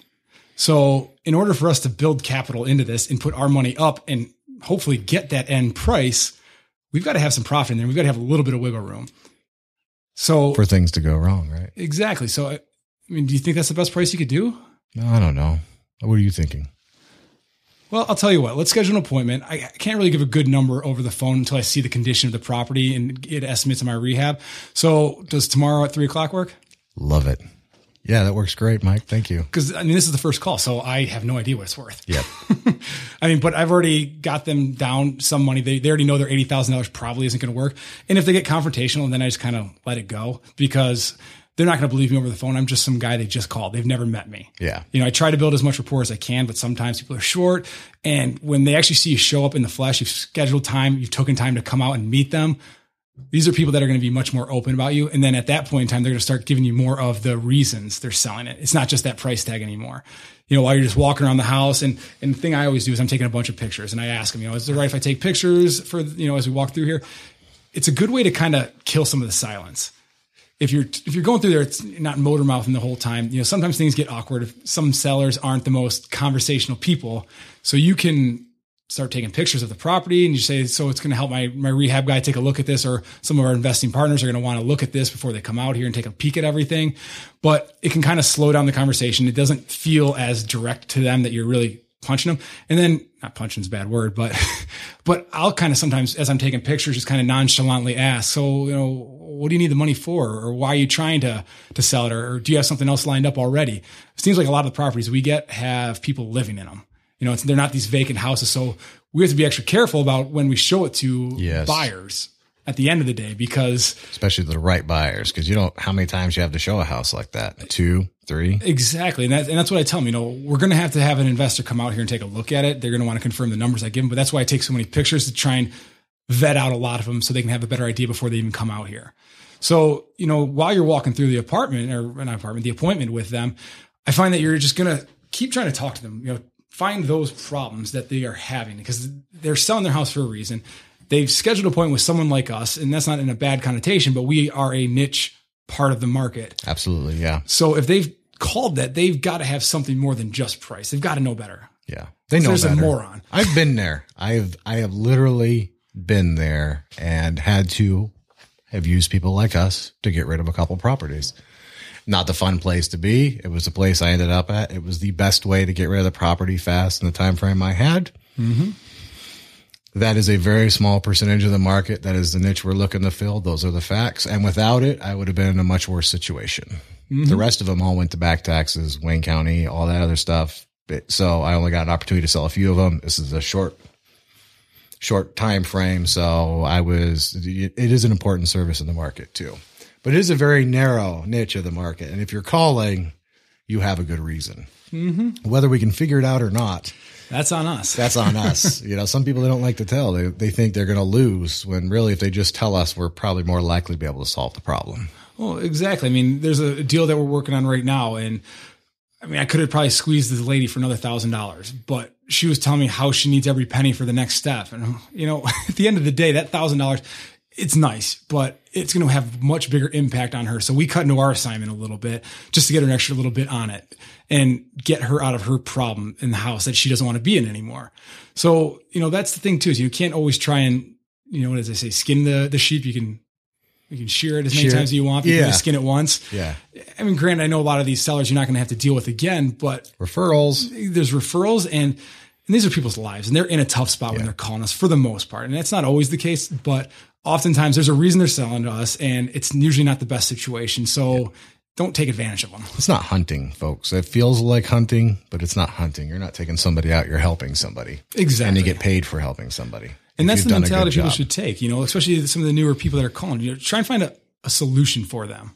you know, don't think of it as it's me versus them. It's us working together across the board. Because if you have a good deal, the seller's happy, the buyer's happy, and we're happy. Well, that's the only way it's going to work. If it's, I've found that if it's not that, you don't get to the closing table. Yeah. Things fall apart, things go bad. When you haven't taken care of the win win win, mm-hmm. somebody loses and it doesn't actually get to the closing table. Or you get one out of eight. Yeah, that's the thing is you maybe get the one to the table, but then you, you don't know how many you might have lost because You someone's always unhappy. lose, yeah. If everybody's not happy, some somebody's losing. Do you do you try and get the PA signed when you're at the appointment or Oh yeah, I plan on getting a purchase agreement every single appointment I go to. Does that happen? No. how often does it happen? I would say I probably get a deal on 30 to 40% of the, the properties I go visit. Really? Okay. You're doing much better than me. Part of that, and, and this is a tactic that I kind of go back and forth with different people on. I let them know my number. And I think Ron Walraven does the same thing. I kind of got part of it from him is I'll tell them what I know, pretty sure what we can get it for. But I always let them know that we use investor funding and different, you know, investors that are probably going to purchase this property ultimately at the end of the day. So this is going to be contingent on them approving that. So if we want to go with a higher number, we can sign the agreement today.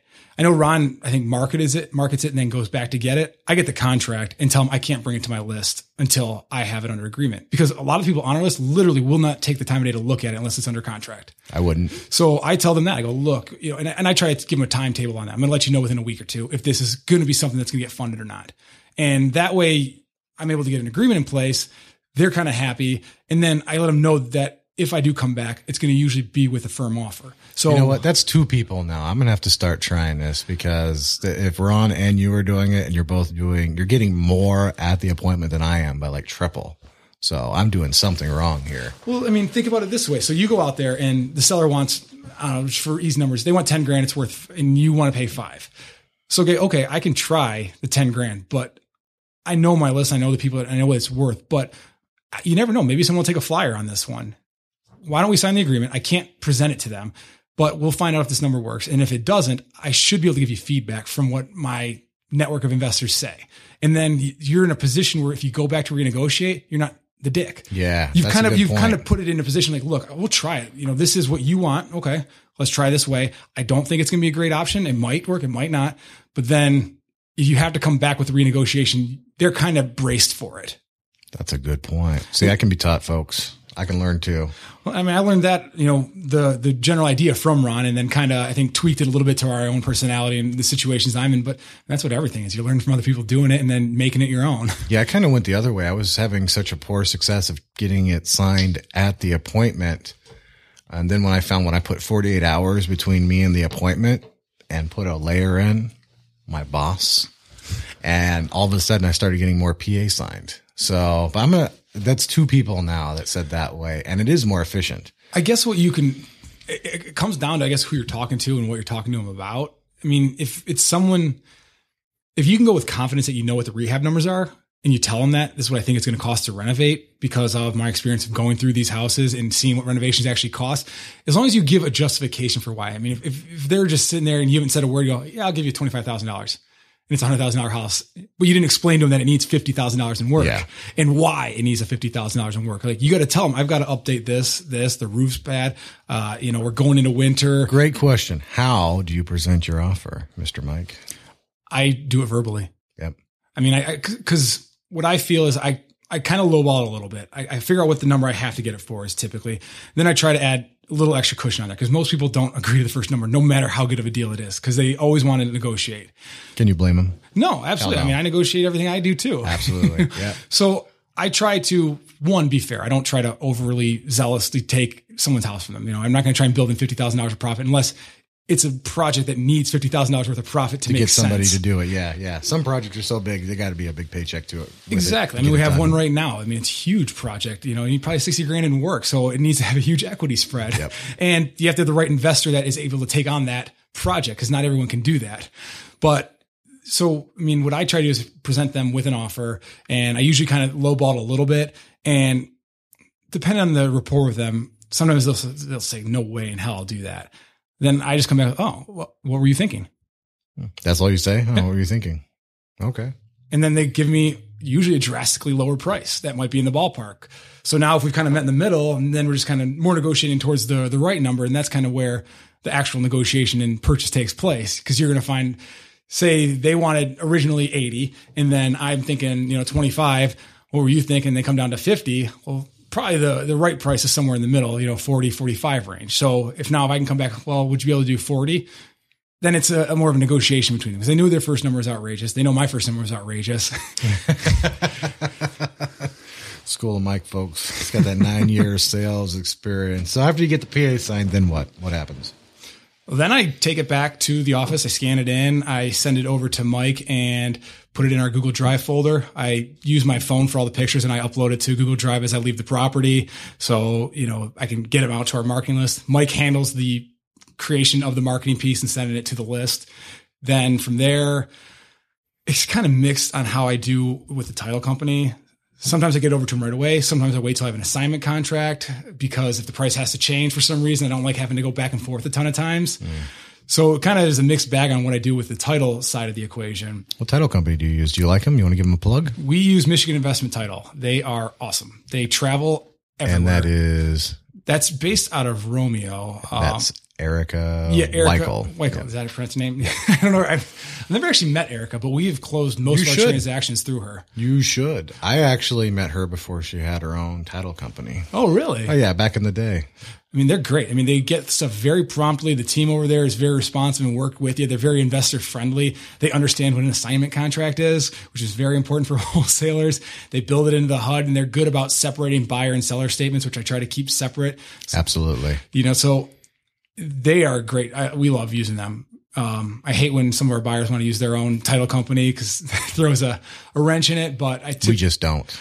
We typically try to do the same thing unless it's maybe like a power buyer that does a lot of volume and they have a system with their title company in place. And, and I'll usually ask for, I mean, obviously, I usually if they're not a buyer we've dealt with previously, it's usually coming from you know two or three people, and I ask them how are they on closing, and if they say they always close, then I'll use their company because they should be used to it, and especially if they come from another wholesaler, they're used to the idea. I get tired of deals getting fucked up though we have that happen and then they send the docs out to everyone and blow up the deal. Then you got to get everybody back to the table and everybody's mad and hates each other. And I've had that happen several times.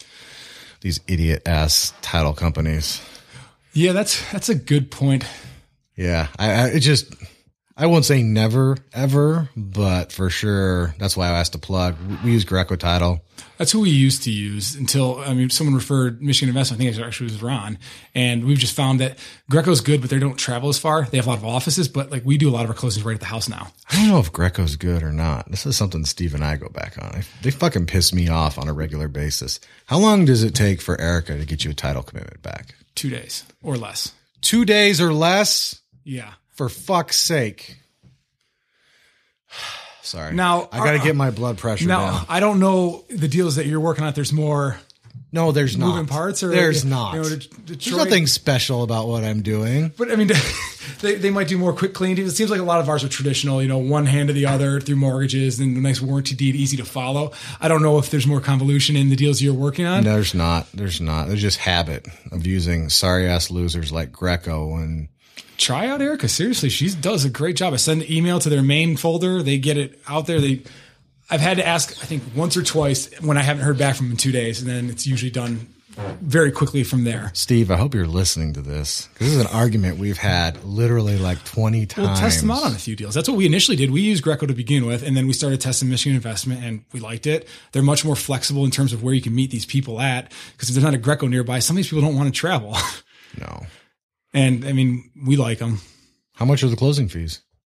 I have no idea. Doesn't matter. It's fucking two convenience. days. Two days. Convenience. That's and right. the thing is, if something changes, they're good about it. You know, eh, they don't give us a lot of hassle. They we're the customer to them, and they treat us like customers, and they try to f- get the solutions for us. Imagine that. I am. I am literally okay. I'm gonna. I'm gonna pass this on to the side because I think I could talk about this for an hour and a half and get all worked up and foaming at the mouth. Two days. I'm glad I asked. So it's Michigan. What's her name? What's her company's name again? Michigan Investment Title. They're out of Romeo, but they will travel for all their closings. They have traveling closers everywhere. And I worked with Erica before she had her own company and all that. And she did an excellent job on all my stuff. That's back when she was working with Progressive Title and another one out of. And we've closed three Warren. deals at this table. Three deals at this table? Yep. Josh Sterling's place, Epic Management. Epic Management no, epicpropertymanagement.com. I'd like to thank Josh again for letting us use this space for the podcast today. I'm glad I asked that question. I'm going to smooth over it. You should definitely go. We can you can always give me a call and we can talk more about it or I mean, I just talk to Erica. I will. Well, I, she she won't take my calls, but that's another story in oh. and of itself. I had a ex partner, two ex partners actually. oh. Yeah, and one's in the jail. story, but I, I, still it- can't I know say it's it. bad. I got two and a half more years. Okay. Once the um, two and a half more years, ladies and gentlemen, statute of limitations is up. No, I do not believe I did anything illegal. But that being said, I need to be smart. One of, um, I was a victim too. One of the gentlemen is in jail. The other one got off with a slap on the wrist. And, um, I bumped into him at a coffee shop with Mike Dundon. did you? Oh man, that had to be interesting. He looked like he saw a ghost. Good. Good. As you can imagine, I don't wish nice things on these people, but I take the lesson. It was a well, it was a hard learned lesson, but I, but I take it to heart. So for whatever reason, I did speak to her once, um, very shortly, but it felt forced or whatever. I don't know. I don't know if she thinks I'm with them. I don't see how she could because I don't know, whatever reason.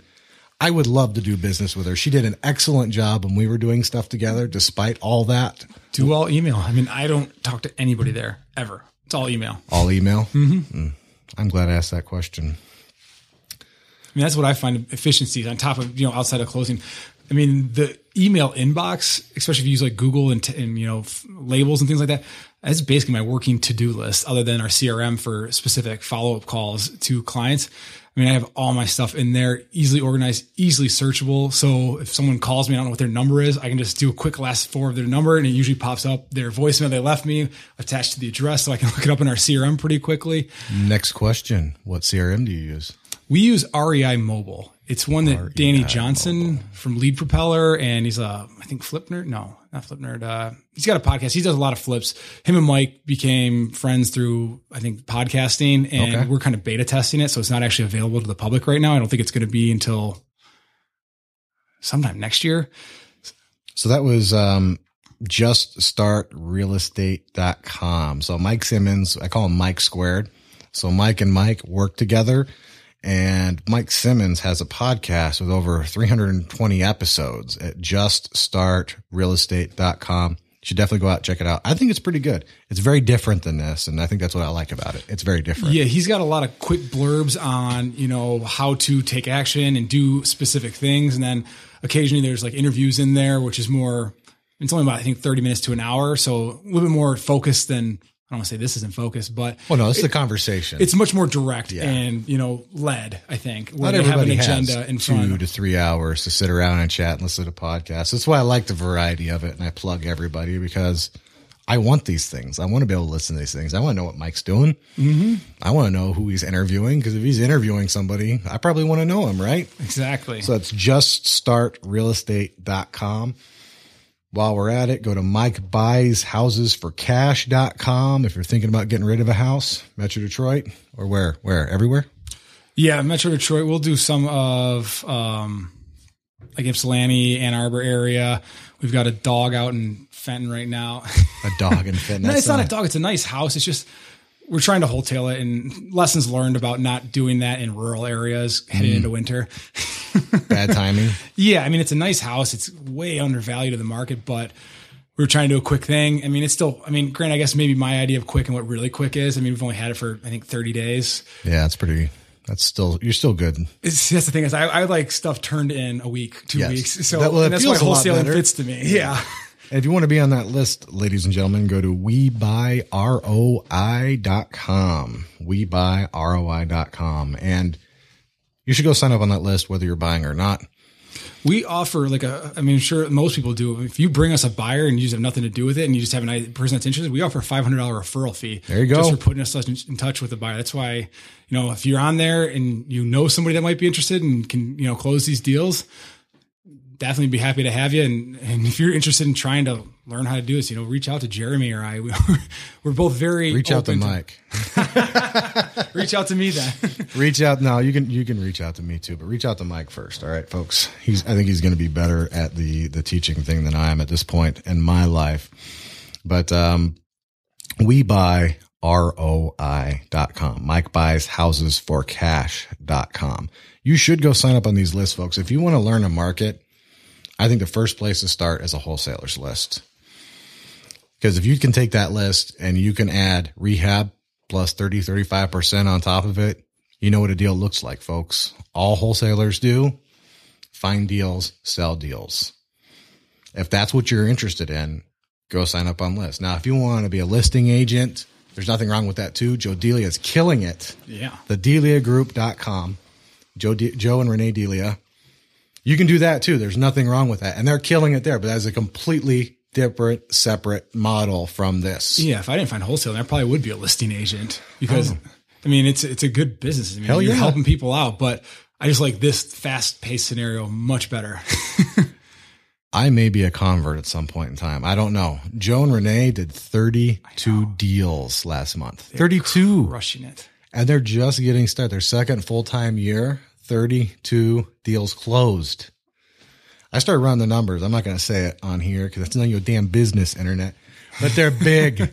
He's they're a machine big. going over there. It's He's- bigger he's than anything right. I've seen in a long time. Huge. So, and there's nothing wrong with one way or another, but we buy ROI. Go sign up, look at it. If you're interested in getting started, contact Mike. What are you working on right now? What are you guys looking to do? What do you think the future is looking for? Who are you looking for? What do you need help on? Want to make sure we cover everything on this podcast, man, before we move on to the next section. Yeah, uh, I mean, our our business model is always trying to find more deals. You know, marketing that's our big thing. We send out a lot of mailers. Uh, we've recently got a AdWords guy that's helped us with some of the online marketing pieces and, and getting more leads through our website. Just started using some bandit signs in, in strategic areas that we think are going to be beneficial. Actually, one of which we've already made you know back our money and then some on. Really? Yeah, I haven't had much luck with bandit signs. you know sometimes right place, right time. Today might be the day. I'm waiting on a fax PA from a bandit sign, but Oh, that'd be excellent. that would be Yeah, I mean, we weren't sure. I mean, we just kind of did a little test run. We got, I think, 200, you know, signs, just threw them out in different areas. I don't want to be too specific. 'cause- No, of course not.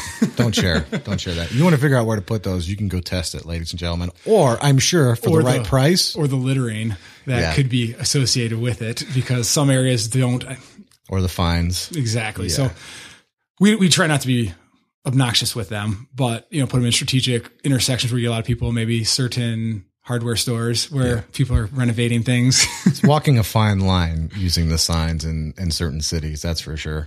Yeah. So uh, we're we're testing that, and now we're. I mean, our biggest thing is always trying to find more and more buyers. I, I have a. I know for a fact Michigan buyers are extremely spoiled for Yes. the most part. You know, they they won't look at certain deals unless they're just crushing it, which isn't. I mean, the bad thing, but we're trying to probably expand more of our buyers to other areas. Maybe they don't have the opportunities that we have. Like if you aren't getting huge return, like 20, 25, 30% on investment for every property. They're not really happy in this area where other people would be happy to get, you know, 1%, um, you know, the 1% rule on rents, where if you're not getting 1% here, something's probably wrong. Well, yeah. You if you're not getting one percent in Michigan, you just need I don't know. You need to hire help, good help, because you're screwing up somehow. That's the good thing about Michigan. yeah, exactly. So, I mean, that's kind of where we're looking is, and the other thing is the more buyers you have, I just think the more opportunity you are to, to make sure something moves because not everyone has the same buying criteria. And that's the thing. And then you can't be held hostage by your list. Not that we've ever had that happen, but I could foresee it potentially being a problem at some point in time. If you don't have enough people that are interested, then you don't have as much of an opportunity to one sell that. I mean, solve that seller solution. If there's only one person that might be interested, they have all the cards in their deck. Yeah. and they can try to lowball the number like they would on the MLS. But as we found, and we've been very lucky with, we get usually pretty awesome deals, and most of ours move quickly. So if someone kind of hems and haws, it could be gone before they give me a call back. You better know what you want, folks, basically. Otherwise, you could not get the deal. I bring that up all the time. It's not up to us to know what you want to buy. We're there to present the best deals we can. If you're interested, you better move because somebody else might. and that's why I always tell people on our list too is you know always bring an offer, always tell us why you're you're offering certain things because you know sometimes we can go back to those sellers, like I said in the beginning or earlier. You know, we want to get feedback from our people and present a real offer if it's a higher number than we think it's worth, or than we can actually make money on.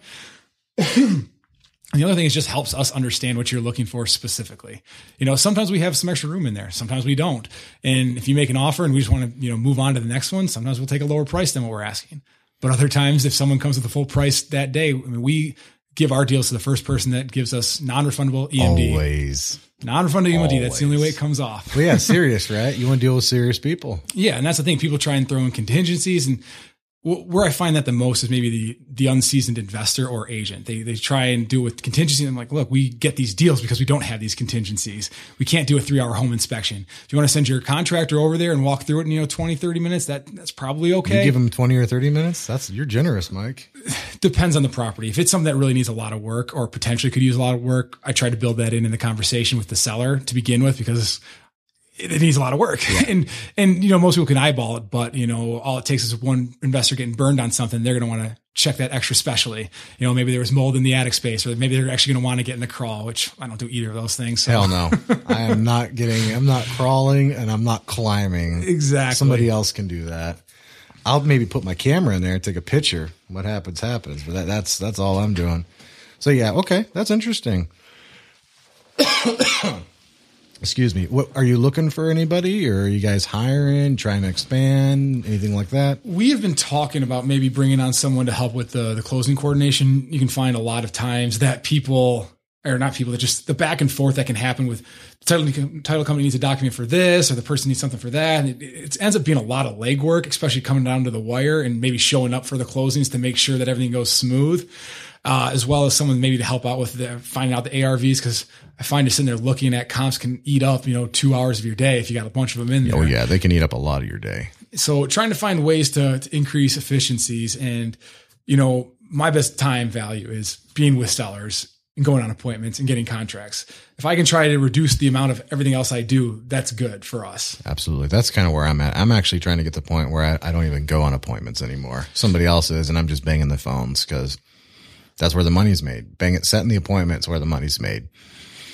Then go get the PA signed. I'll go get the PA signed, but I don't need to go and inspect every single house, especially considering I'm only getting a percentage of them, right? yeah Can I farm that out? Well, stay tuned if that's successful or not. So, so you look, are you looking to hire somebody? Maybe put out there. Not quite yet, but if you're interested in something like that, I'd say definitely reach out to me and, and shoot me an email because if not now, we're hoping to probably do it soon. And you know that, that's kind of how I got in with Mike. He wasn't ready to hire somebody, but I just kind of showed up at the right time and it was the right fit, and it's the best thing I ever did. So that's Mike at We Buy ROI. Mike dot Cowper, C O W Cowper. P E R at WeBuyROI.com. WeBuyROI.com. All right. On to the next section. Uh oh. My favorite part. What books, podcasts, movies, documentaries, websites, blogs, anything like that that you would recommend or were pivotal in your career, um, taught you the best, got the most value out of, and then we can move into kind of like success habits, things you do every day or things you do in a particular way to get you the results you want. Okay.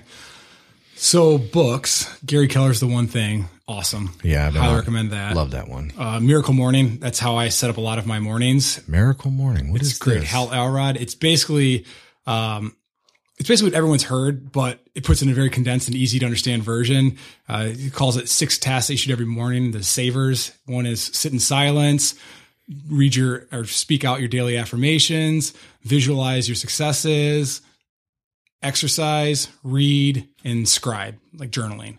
So those are things I before Ethan tried to do every morning, but now he kind of throws a wrench in that. I used to wake up at five and you know spend my first hour doing that. Every other morning now, right? No, I always get the morning shift. She always gets the night shift. no, I mean, but actually getting it done, doing your affirmations. oh yeah, You could do it with the baby. What? I don't, I'm I'm weird on certain things where I, if it's not like in the, the right structure, I tend to not do it. I don't know why. It's a, it's not a habit that's great. Like if it's not at the same time every day, I start to kind of get on with my day and forget to do things. So if it's not like the first thing I do, gets put on the back burner, unfortunately. So I try to I don't know if that's a bad thing. I don't have a kid though, so I don't know. I'm talking out of my ass here, folks. I, I have no experience in this. Uh, as far as I understand it, a child is like a nuclear bomb in your social and private life, right? Yeah, they make it much more restrictive to do the things I used to do. Yeah. So, and it's not necessarily a bad thing. It just you had different thing. you had it. You had one life, then you had a baby, and now you're on to another life, and that's just the way life is for the next 18 years or something like that, right? Exactly. All right. And what? So that's Miracle Morning. Miracle Morning by Hal Elrod. It's a it's a really good book. Uh, I used to love reading a lot of fiction. I haven't read that in a while. Ain't nobody got time for that. I know that's kind of the unfortunate thing. I was reading a lot more and one of those things where I got busy again and then, you know, it starts to fall. I was trying to read a book a week, then it turned to a book a month. So I'm on a book a month. I can I can manage a book a month and not have my business and private life completely fall apart. Mm-hmm. 300, 350 pages. Basically, every time I'm taking a crap, I'm reading, right? I could get through a book a month, or maybe a little bit in the morning or a little bit in the evening. But um, I did notice a difference when I didn't read.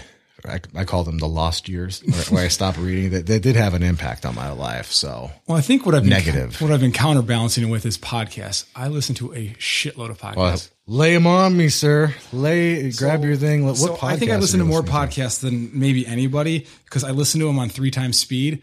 So everything sounds You're like a a, beast, chipmunk. Mike. You're a beast. You listen. You literally listen to it on three times speed. Yeah, here. Uh, this is the, the podcast you had with Tommy. Oh, wait. Yeah, hold it up to the. oh, it's on silence. Never mind. I'll do it later. Um, my phone, it's got an update. So I don't know how all the things work on it, but That's okay. so the podcasts I listen to that are instrumental, I have some entertainment ones on there too, but, uh, Lay them all. Entertainment's part of life, So, right? pardon the interruption. I listen to that because I got rid of cable, but that's my sports outlet that I really like to listen to because they're short, condensed, kind of highlight reels. Uh, Just Start Real Estate with Mike. Yep. Let's Just start realestate.com, folks. Go. Uh, Less Doing More Living. It's all about uh, automations and efficiency hacks. Uh, That's less doing, more living. yeah. Okay. Best Real Estate Investing Advice Ever with Joe Fairless. That's a good one. BiggerPockets. Yep. Uh, Cash Flow Diaries with Jay Massey. That's one I've recently started listening. to. That's really good. Man, I haven't heard that one. Was that one again? Uh, Cash Flow Diaries with Jay Massey. Jay Massey. Okay. This will all be in the eventually in the show notes, folks, too. I mean, definitely take note because it might take me a week or two to get the show notes done, but uh, they will be there eventually. I listened to Entrepreneur ah, Entrepreneur on Fire, That's a good one. uh, Hardcore History, which is Love that. awesome. yeah. Uh, Tim Ferriss's podcast, Freakonomics Radio. Uh, I listen to Bill uh, Bill Burr's Monday Morning Podcast. I love Bill Burr. Actually, Bill Burr. Okay, so just for the background here, I, Bill Burr is one of the podcasts I'm kind of structuring this podcast around too, and how I speak and how I approach it because he has an amazing podcast. He's literally just talking about his life, Yeah, and he's doing it in a manner that I'm completely engrossed in bullshit. It's literally, I don't know why I care, but I do it's so funny too. and he's hilarious. Oh, he's like, "Oh, good morning, everyone. Just checking in on you. How When he- you doing?" When he does the yell away from the mic, Oh, love it. you know, he has an excellent podcast, and he's a good example of what being a beast and consistent will do. He has so many podcasts out there. I, I can't even. You look at he has like eight, nine years mm-hmm. of two podcasts. It's just the man is an animal. yeah, He's got a work ethic. Like he should be selling real. He'd he'd be a fucking billionaire if he was selling apartments or condos or something like that. He's just a funny guy. He, he he's just like an animal. I love his pod. I love that you love his podcast too. That's Bill Burr, the Monday morning show, and then he has a second one he does on Thursday, which is sometimes on Friday, and it's the Yeah. late Thursday, early Monday morning podcast that's sometimes released on Friday. yeah, and of course, Joe Rogan. Yeah. I got Joe Rogan on here, uh, Radio Lab, Star Talk, Real Estate Investing Mastery. That one's almost exclusively to wholesaling. Whoa, whoa, whoa! What was that one? Real Estate Investing Mastery with Joe McCall. How did I miss that one? It's a good one. See, this is why I love doing this, folks. Bum, bum. Rich Dad Show, House Flipping HQ, which used to be better. I'm not a huge fan of it anymore. Uh, he's kind of gone a little more off the cuff, like just recording in his car and stuff like that. So went down a Grant Cardone Cardone zone, I love that. Uh, real estate guys, and yours truly, Detroit Renegade Investors. Thank you. Well, at least I'm on episode 11. Hopefully, I have a little longevity, right? Heck yeah, I'm sure you will. Well, let me ask you a question. I have booked some startups because I've always wanted to make Renegade Detroit Investors about real estate and business. But it ends up being like 90% real estate and 10% business. And one of the reasons why I left the old format and went to the new format, besides just not being successful, was to try and incorporate this in. So I'm starting to book startup stuff. What do you mean by startup stuff? Like for instance, we will um I don't know if I want to say. So brick and mortar businesses starting up, Okay. online businesses start up. They're- They're now in various stages of being successful or not, but not necessarily directly associated with real estate. There might be real estate involved, like an actual physical location, but how they started the business. And, and I'm just curious uh, because I realize that most of the people around me and a part of the Renegade Detroit investors, mostly just they're coming for real estate stuff, but I've always wanted to make it business first because real estate's about business and then It is a business if you're doing it right. correct, right? Which we haven't all done it right. And I spent most of my career not doing it right. And I'm still in certain aspects not doing it right. But I've always wanted to treat it like a business, right? Just like Rich Dad Poor Dad, right? Treat it like a business. I don't know. How do you think? Um, are you interested in that kind of stuff? Like if I'm bringing business owners who are doing startup businesses, brick and mortar, online, and I talk to them the same way I'm talking to you, how oh, interesting is that to you? Very. I mean, if you listen to the podcast I have, like Entrepreneur on Fire isn't very real estate related. Occasionally I have a real estate investor on there, but the business success habits can translate beyond just real estate. I mean, how someone markets for coffee or real estate is probably pretty similar. You know, you can you can kind of draw a correlation, at least the habits of it. Like continual marketing is going to get you a continual amount of certain things. Yes, yes. You know, systematizing. Maybe I won't tell you exact how to systematize real estate, but building systems and maybe a way they do it, and you can take their playbook and amend it to how your playbook is going to look. Because systematization for my business and you know Mike and I's business is going to be different than a systematization of a flipper's business or a landlord's business.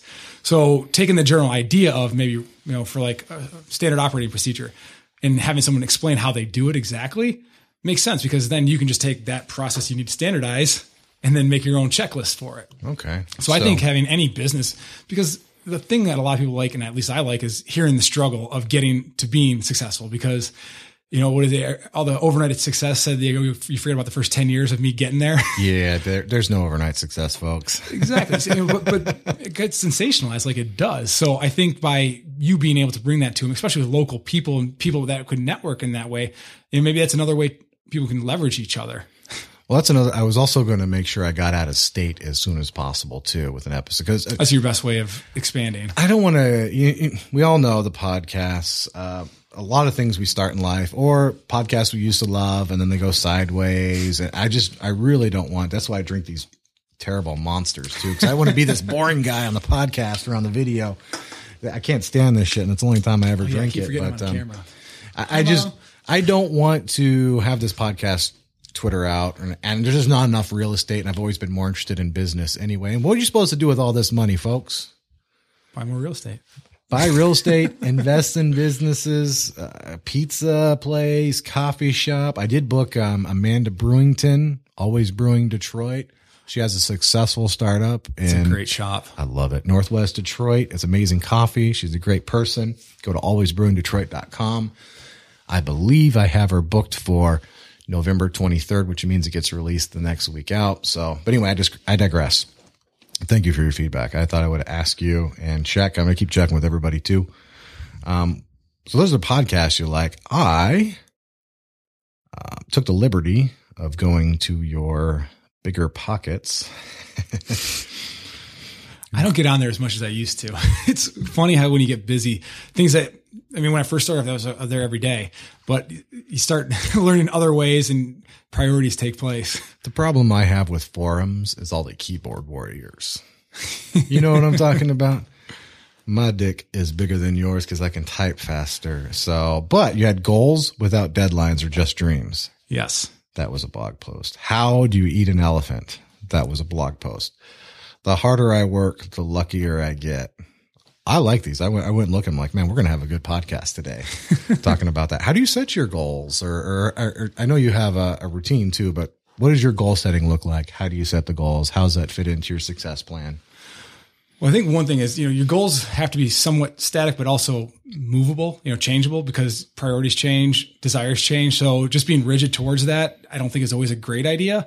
But the way I set my goals is I try to find out what I'm truly passionate about in terms of uh, Tai Lopez. I used to listen to a lot of his stuff, but he was preaching like health, wealth, happiness, and love. what are the, what are your four pillars? And I try to identify something in each one of those stages to make what is my wildest dream successful and then kind of one thing and all the way back, you know, to what can I do today?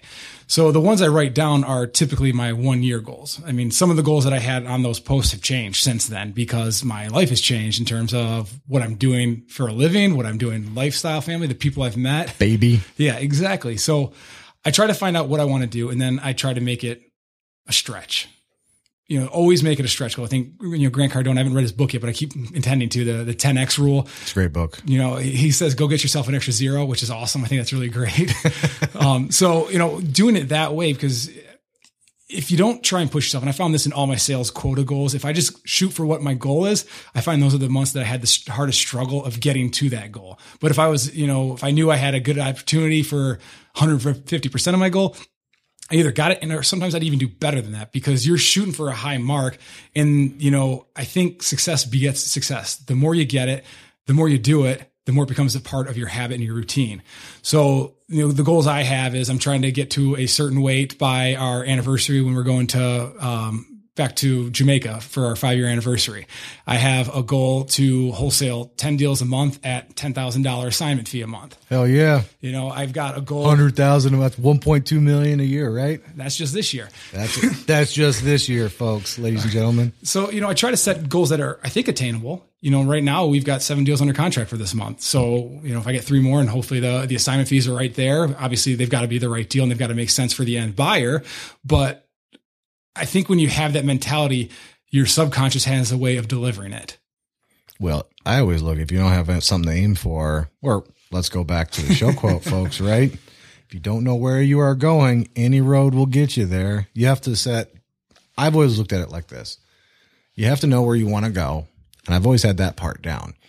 What I fucked up for a lot of years is knowing where you're at. It's kind of like when you're in a map, right? You go to Google Maps, you're like, I want to make X amount a year. I want to work this many hours a week. I want to do it like this, right?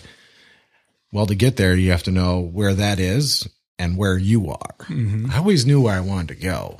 And I, but I just never, for many years, I ignored where I actually was. And you need both to kind of get there. So. I heard on your, your other podcast, you're doing more of the quantified self and, and tracking of everything. I, I keep trying to do that, but then I find that I forget to do a lot of stuff, like like in terms of I do steps too. and things. You know, I do like, too. So I, am right on board with it. You're right. You have to know exactly where you're at, and even if it's like a weekly check in that I have, you know, send myself a reminder email that comes through to try and figure out well how have I done. Like I send Mike our stats for every week, how many appointments I schedule, how many contracts I've got, and then he handles more of you know how many postcards that we sent out. We track all of our postcards based on the Vumber voicemail that it comes into, so we can kind of see which ones are generating the best idea, uh, our best returns like we just found out we don't get shit from Northville. We send a lot of mail. We don't there. get shit from Northville either. So we're, we're considering, well, do we, is that a good use of our dollars in marketing? Should we reallocate that somewhere else where we get returns or do we kind of keep hitting it for, at least for one turn? Cause I think average across most sales is seven touches is when you get your deal. yeah. So have we hit it enough to, to know for sure that we've done a, a good solid effort there? But I don't know the answer to that because I I've gone back and forth too. I I'm like hit them every month and then shit we haven't got anything in a year. see, at that point, I'd probably reevaluate, you know, but you're right. It's Whale hunting though you- exactly. That's the thing. You get one deal, it pays for two years. pays for two or three years of marketing easily. You know that's that's the whale hunting part. Yeah, no the the the personal tracking stuff I fail all the time. So I'm basically deprogramming an entire life of doing everything wrong. So I try it. Sometimes I, I just literally feel like I'm just screwing up all the time because I am, right? But I just try and break it down into smaller pieces. Like, Hey, I may have screwed that up. No matter what though, I can't beat myself up about it, but I do need to recognize it. I need to say I screwed that up. I have to hold myself accountable because that lets me know where I'm at. There's something I started doing. It's one of those things I'm on and off with, but I, I tried to do it all the time. Is every night I try to think of three things that I was good at and grateful for for that day. Oh, It's a good mentality builder because it's like a muscle. The, the less grateful you are, and less time you take time to think about it, the less that you feel like you're doing good things. But if you I take should time, do that for my wife. It, it's a really good thing. And the thing is, you, I try to create, or when I was doing it regularly, I try to do something new every day. So I couldn't just say, I'm thankful for my wife today. And I'm thankful for my wife today every single day. You know, try to find something unique to that day. Yeah, thankful about her that day. That, Yeah, exactly. I should do that, dude. I'm implementing that tonight. I mean, it's a great you know, muscle builder because the more you start to do it, the more you start seeing things and the more you're aware of it. So you're driving through your day and, you know, you saw somebody that did something nice. Well, you're kind of grateful to see that then. And you start to notice more of the stuff that's going on. And then the other thing is I try to think of like one or two things that I could have improved upon. But knowing that you've done successful for that day helps you go to sleep a little bit better because, okay, it wasn't just, I mean, successful people are, are their worst critics, I think, for the most part, I would agree with that. because nothing's ever good enough or else we wouldn't have that drive to keep getting better and better. I'm never better. happy. I always feel like I'm slow. I'm late to the part. You know, that's I don't know. Maybe you feel I that way too? I always feel like I'm doing something that I could have done something a little bit better, or did, got a little bit more work in today. But it's taking that time to appreciate what you've done and what you've gotten done, and then also realize what are we working for. That's something that I've kind of really been trying to focus more on too. Is you know spending, make sure I'd not have my phone on for a few hours when I'm spending time with you know Steph and Ethan, and take Sunday off because I'm, I'm working for a reason. It's to spend time with them. But if I don't spend any time with them because I'm working, Why are you working? Exactly. Yeah. You know, you get stuck in that loop sometimes. And I think it's an easy loop to fall into because ambitious people want to be ambitious and keep getting better, better, better, more, more, more. I did it for years. I almost ruined my marriage doing that, working around the clock, 90, 100 hours a week, no break, no vacation, work, work, work. Nobody wants to be around that, you know? No. And, and you think you're doing it for your family, which you are. But at the same time, if you're not spending time with the family that you're doing it for, Then you're not useless. doing it. Yeah. yeah. Intentions, while important, don't outweigh results. You know, the, road to hell is paved with good intentions. That's right. and I I did that for years, and that's something I guard against um, pretty regularly now. So yeah, if you're listening, for you want to have some hustle, but uh, don't let the hustle get in the way of your personal relationships. It's going to take a lot of time to repair that stuff. You mess it up, or you could just ruin it. You know, remember what it's for. You- You're doing the work. You're trying to be successful for something. You know, you're trying to be happy. And, and what is that happiness? And then make sure you put time into making that happiness be there regularly. Don't wait till you're 70 to enjoy life. that's right. Do you remember your first deal? I love this question. I do because it was about a year ago. Wasn't that long ago? no, um, He's got fire in his pants, ladies and gentlemen.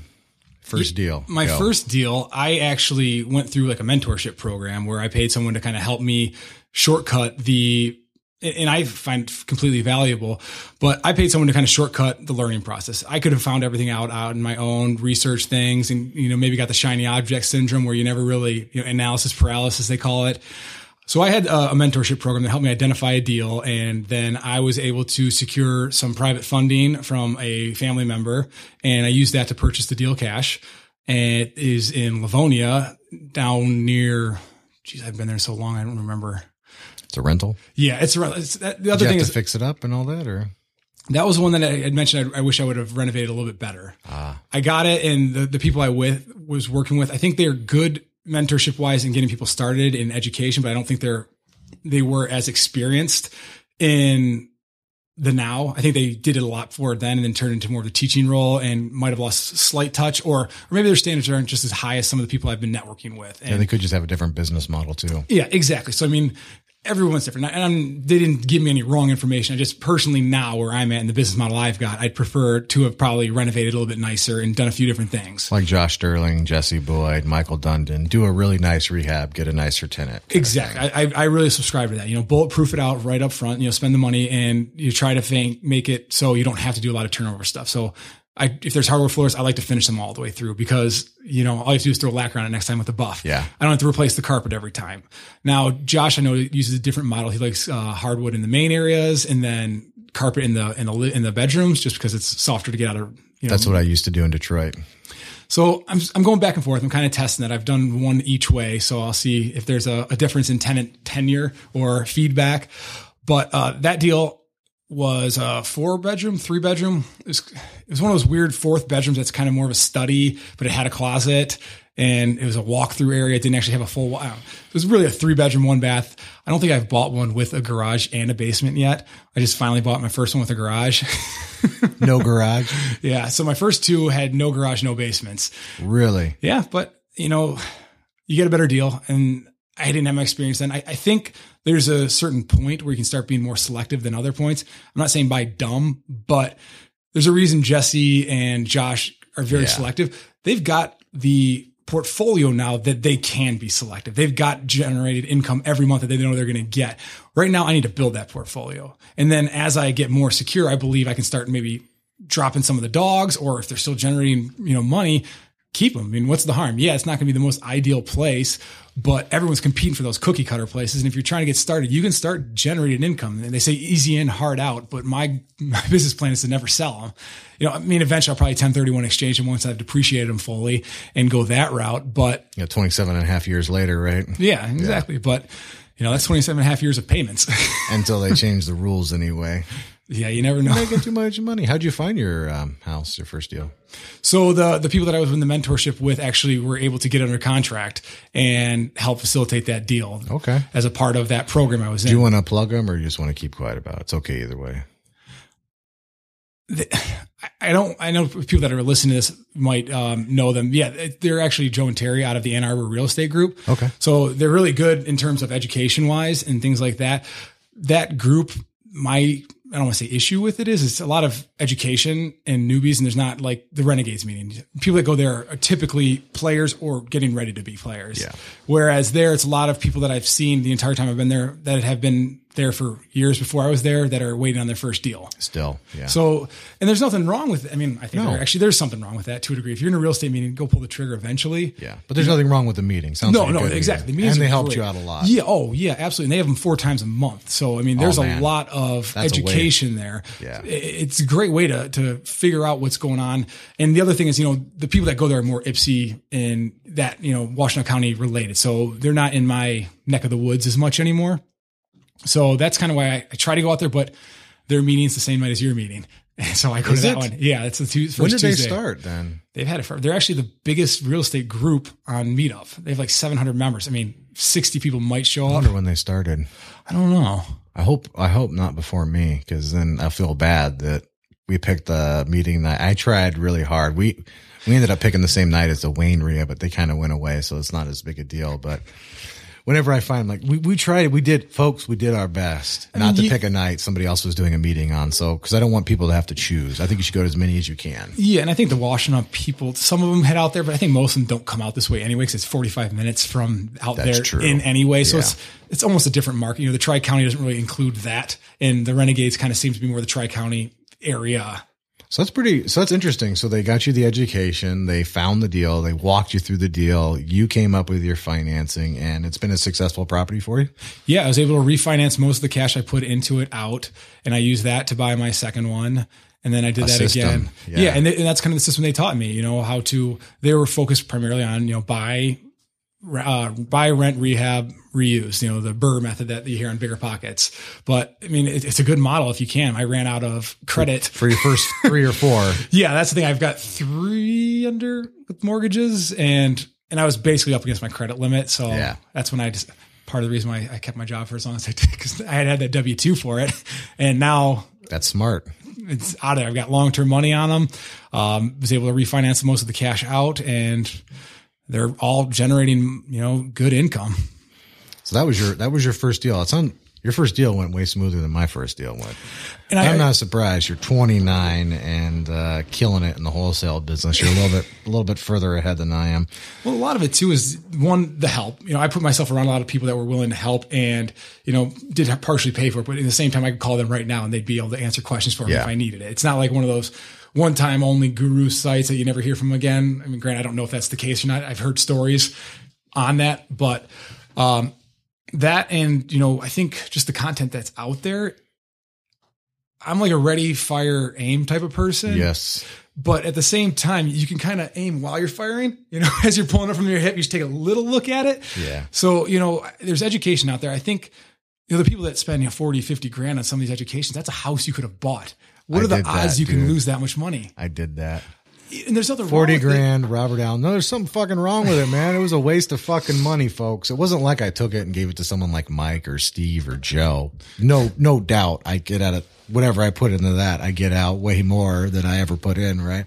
I just, I just gave it to the wrong company. I'm glad I took action, but I did waste that money. But, oh well, you can't live your life in reverse, right? That's the thing. Hindsight's 2020. You learn Always. from it and, and then, you know, try and help somebody else out at a discount. folks, before you spend any money, I don't care where you're living, go to your local RIAs and investment groups. And if you can't go to them, get on YouTube, look up podcasts, listen, There are lots of gurus. Like for instance, I like Sean Terry a lot. I think Sean Terry has some good wholesale stuff. I like some of Wendy Patton's stuff. I think she's got some good stuff. Uh, there are a lot of people out there with really, um, uh, propertymob.com, Tracy Kaywood down there in, I think Tennessee. She does good stuff. There's, there are lots of people doing stuff and they charge money. And I think education is an important thing. And I think mentorship's an important thing. Just be careful how much. And I would go as local as you could, as local knowledge as possible. I don't think there's anything necessarily wrong with the rich dad, poor dad, Trump, Robert Allen kind of thing. I just think you can get greater value locally. Every real estate market is local. So how can you expect the national chain to know Yes. that market? I mean, they can definitely teach you the concepts and stuff, but to be truthfully honest, I think you could find all that information just by a quick Google search and, you know, YouTube. I mean, I, I've never actually used Periscope, but I've heard about it and I heard there's a lot of good content on there. Um, but I mean, there's so much information at our fingertips these days. But Jeremy's right. Go to your local meetings because if you can get at least a mentorship there or find someone, you know, to buy them lunch and it might turn into something, you know, just be open, be honest, and be show that you have a desire to do something. That last part is really important too. I can't tell you. You get one chance at a first impression, ladies and gentlemen, and I know this by making enough bad impressions. Ten times as much work to undo a bad impression than it's just to start with a good impression. You know, that's that is good advice from Mike Squared. Anything else you'd like to add before I wrap this up? No, I mean, I think we did a pretty good good job today. I mean, the thing that I always found is action takers are the ones that are successful. You know, they say good things come to those who wait. That's bullshit. Whoever got there first is all that they left behind. Yeah, you get you get what everybody else left. You know, and the thing is, there's no reason you shouldn't hack it to a degree. I mean, there's there's people that have done it before you. You don't have to reinvent the wheel. You know, they say the pioneers are the ones that have the arrows in their back. So find out find, find out where those arrows are. Find out why they got them in their back, and then don't do that. Yeah, don't be that guy or gal. Don't be that person. And I don't know. I mean, maybe there's something revolutionary coming for real estate that can really disrupt the space. But right now, there's a lot of information out there that can get you to where you need to be in just the normal three methods of wholesaling, renting, or flipping. You know, you don't have to reinvent the wheel. Follow method. Find someone that can check your, you know, T's and dot your I's. That's good advice, Mike. You are odds are very likely you are not the smartest primate in the world. There's probably somebody way smarter than you who's done it 10 times better than you. And if you can learn from them, that's a huge advantage. Yeah, exactly. Get ahead. Well, thank you, sir, for coming out. I think I, I personally want to hang out with you more, having talked to you some more. I was, I think that was, I, I learned some things. I'm going to go check out some of these podcasts and stuff. I'm going to talk to you a little bit more later about, uh, let's plug Erica again. What was that? Michigan, Michigan investment title. Michigan investment title. Two, three days getting back your, man, that's amazing. Don't swamp her though. I don't want those times to go up. No, No. something tells me she her. would she would hire she would hire her out. Well, I want to thank my guest Mike Cowper today for coming out, and I appreciate your time. And I want to encourage you to go check out the stuff he's working on, folks. That's how this podcast works. All right, Mike buys houses for cash.com. If you need to get rid of a house, go there. If you want to get on the list, go to WeBuyROI.com. WeBuyROI.com. His partner, Mike Simmons, has a great podcast. It's kind of on and off again a little bit right now, but it sounds like that's because they're growing. but just go to juststartrealestate.com. Sign up, check it out. It's worth listening to. He also has a BiggerPockets blog. Go to biggerpockets.com. Look up Mike Cowper, C O W P E R, and hit their office phone, 248 871 7450. And if you enjoy this podcast and you find it helpful, please share it with your friends. And if you think I'm not ans- asking questions or is there something different you'd like to see, or maybe you have a guest you'd like to have on the show, reach out, let me know. This is a free podcast. Your sharing, your liking, and your feedback really does help. If you have any questions, comments, suggestions, reach out to me at renegadedetroit.com. Yes, I realize it's not up to date yet. It's a shoestring budget, folks. Jesse's Hopefully, got a mean beard on there. he does. Yeah, he does. He had an excellent beard on there. Go to renegadedetroit.com. If you're interested in the local meetings, go to meetup.com forward slash renegade Detroit investors. Look up all the other ones in the area too. And go to facebook.com forward slash Detroit Investment Club. And if you're interested in hooking up with me, look me up on Twitter at Jeremy Burgess. And if you prefer to watch this on YouTube, go to youtube.com forward slash user forward slash Detroit wholesalers. And as I wrap up this podcast, I do want to take a moment to encourage you to take the steps you need to take to become financially independent. I don't know what those steps are. Hopefully, you know whatever they are, start. I know there are a lot of distractions, mistakes, maybe poisonous people. You didn't get a good start in life, bad habits. Maybe you failed a couple times before. It's not too late, folks. Ron restarted. I restarted. Lots of people restart. Stick with it. Don't give up. Do something every day that gets you closer to your goals, even if it's one teeny tiny step. And I do want to say, I want to thank you for listening and I appreciate your attention. And I'll catch you guys on the next podcast. Until then, crush it.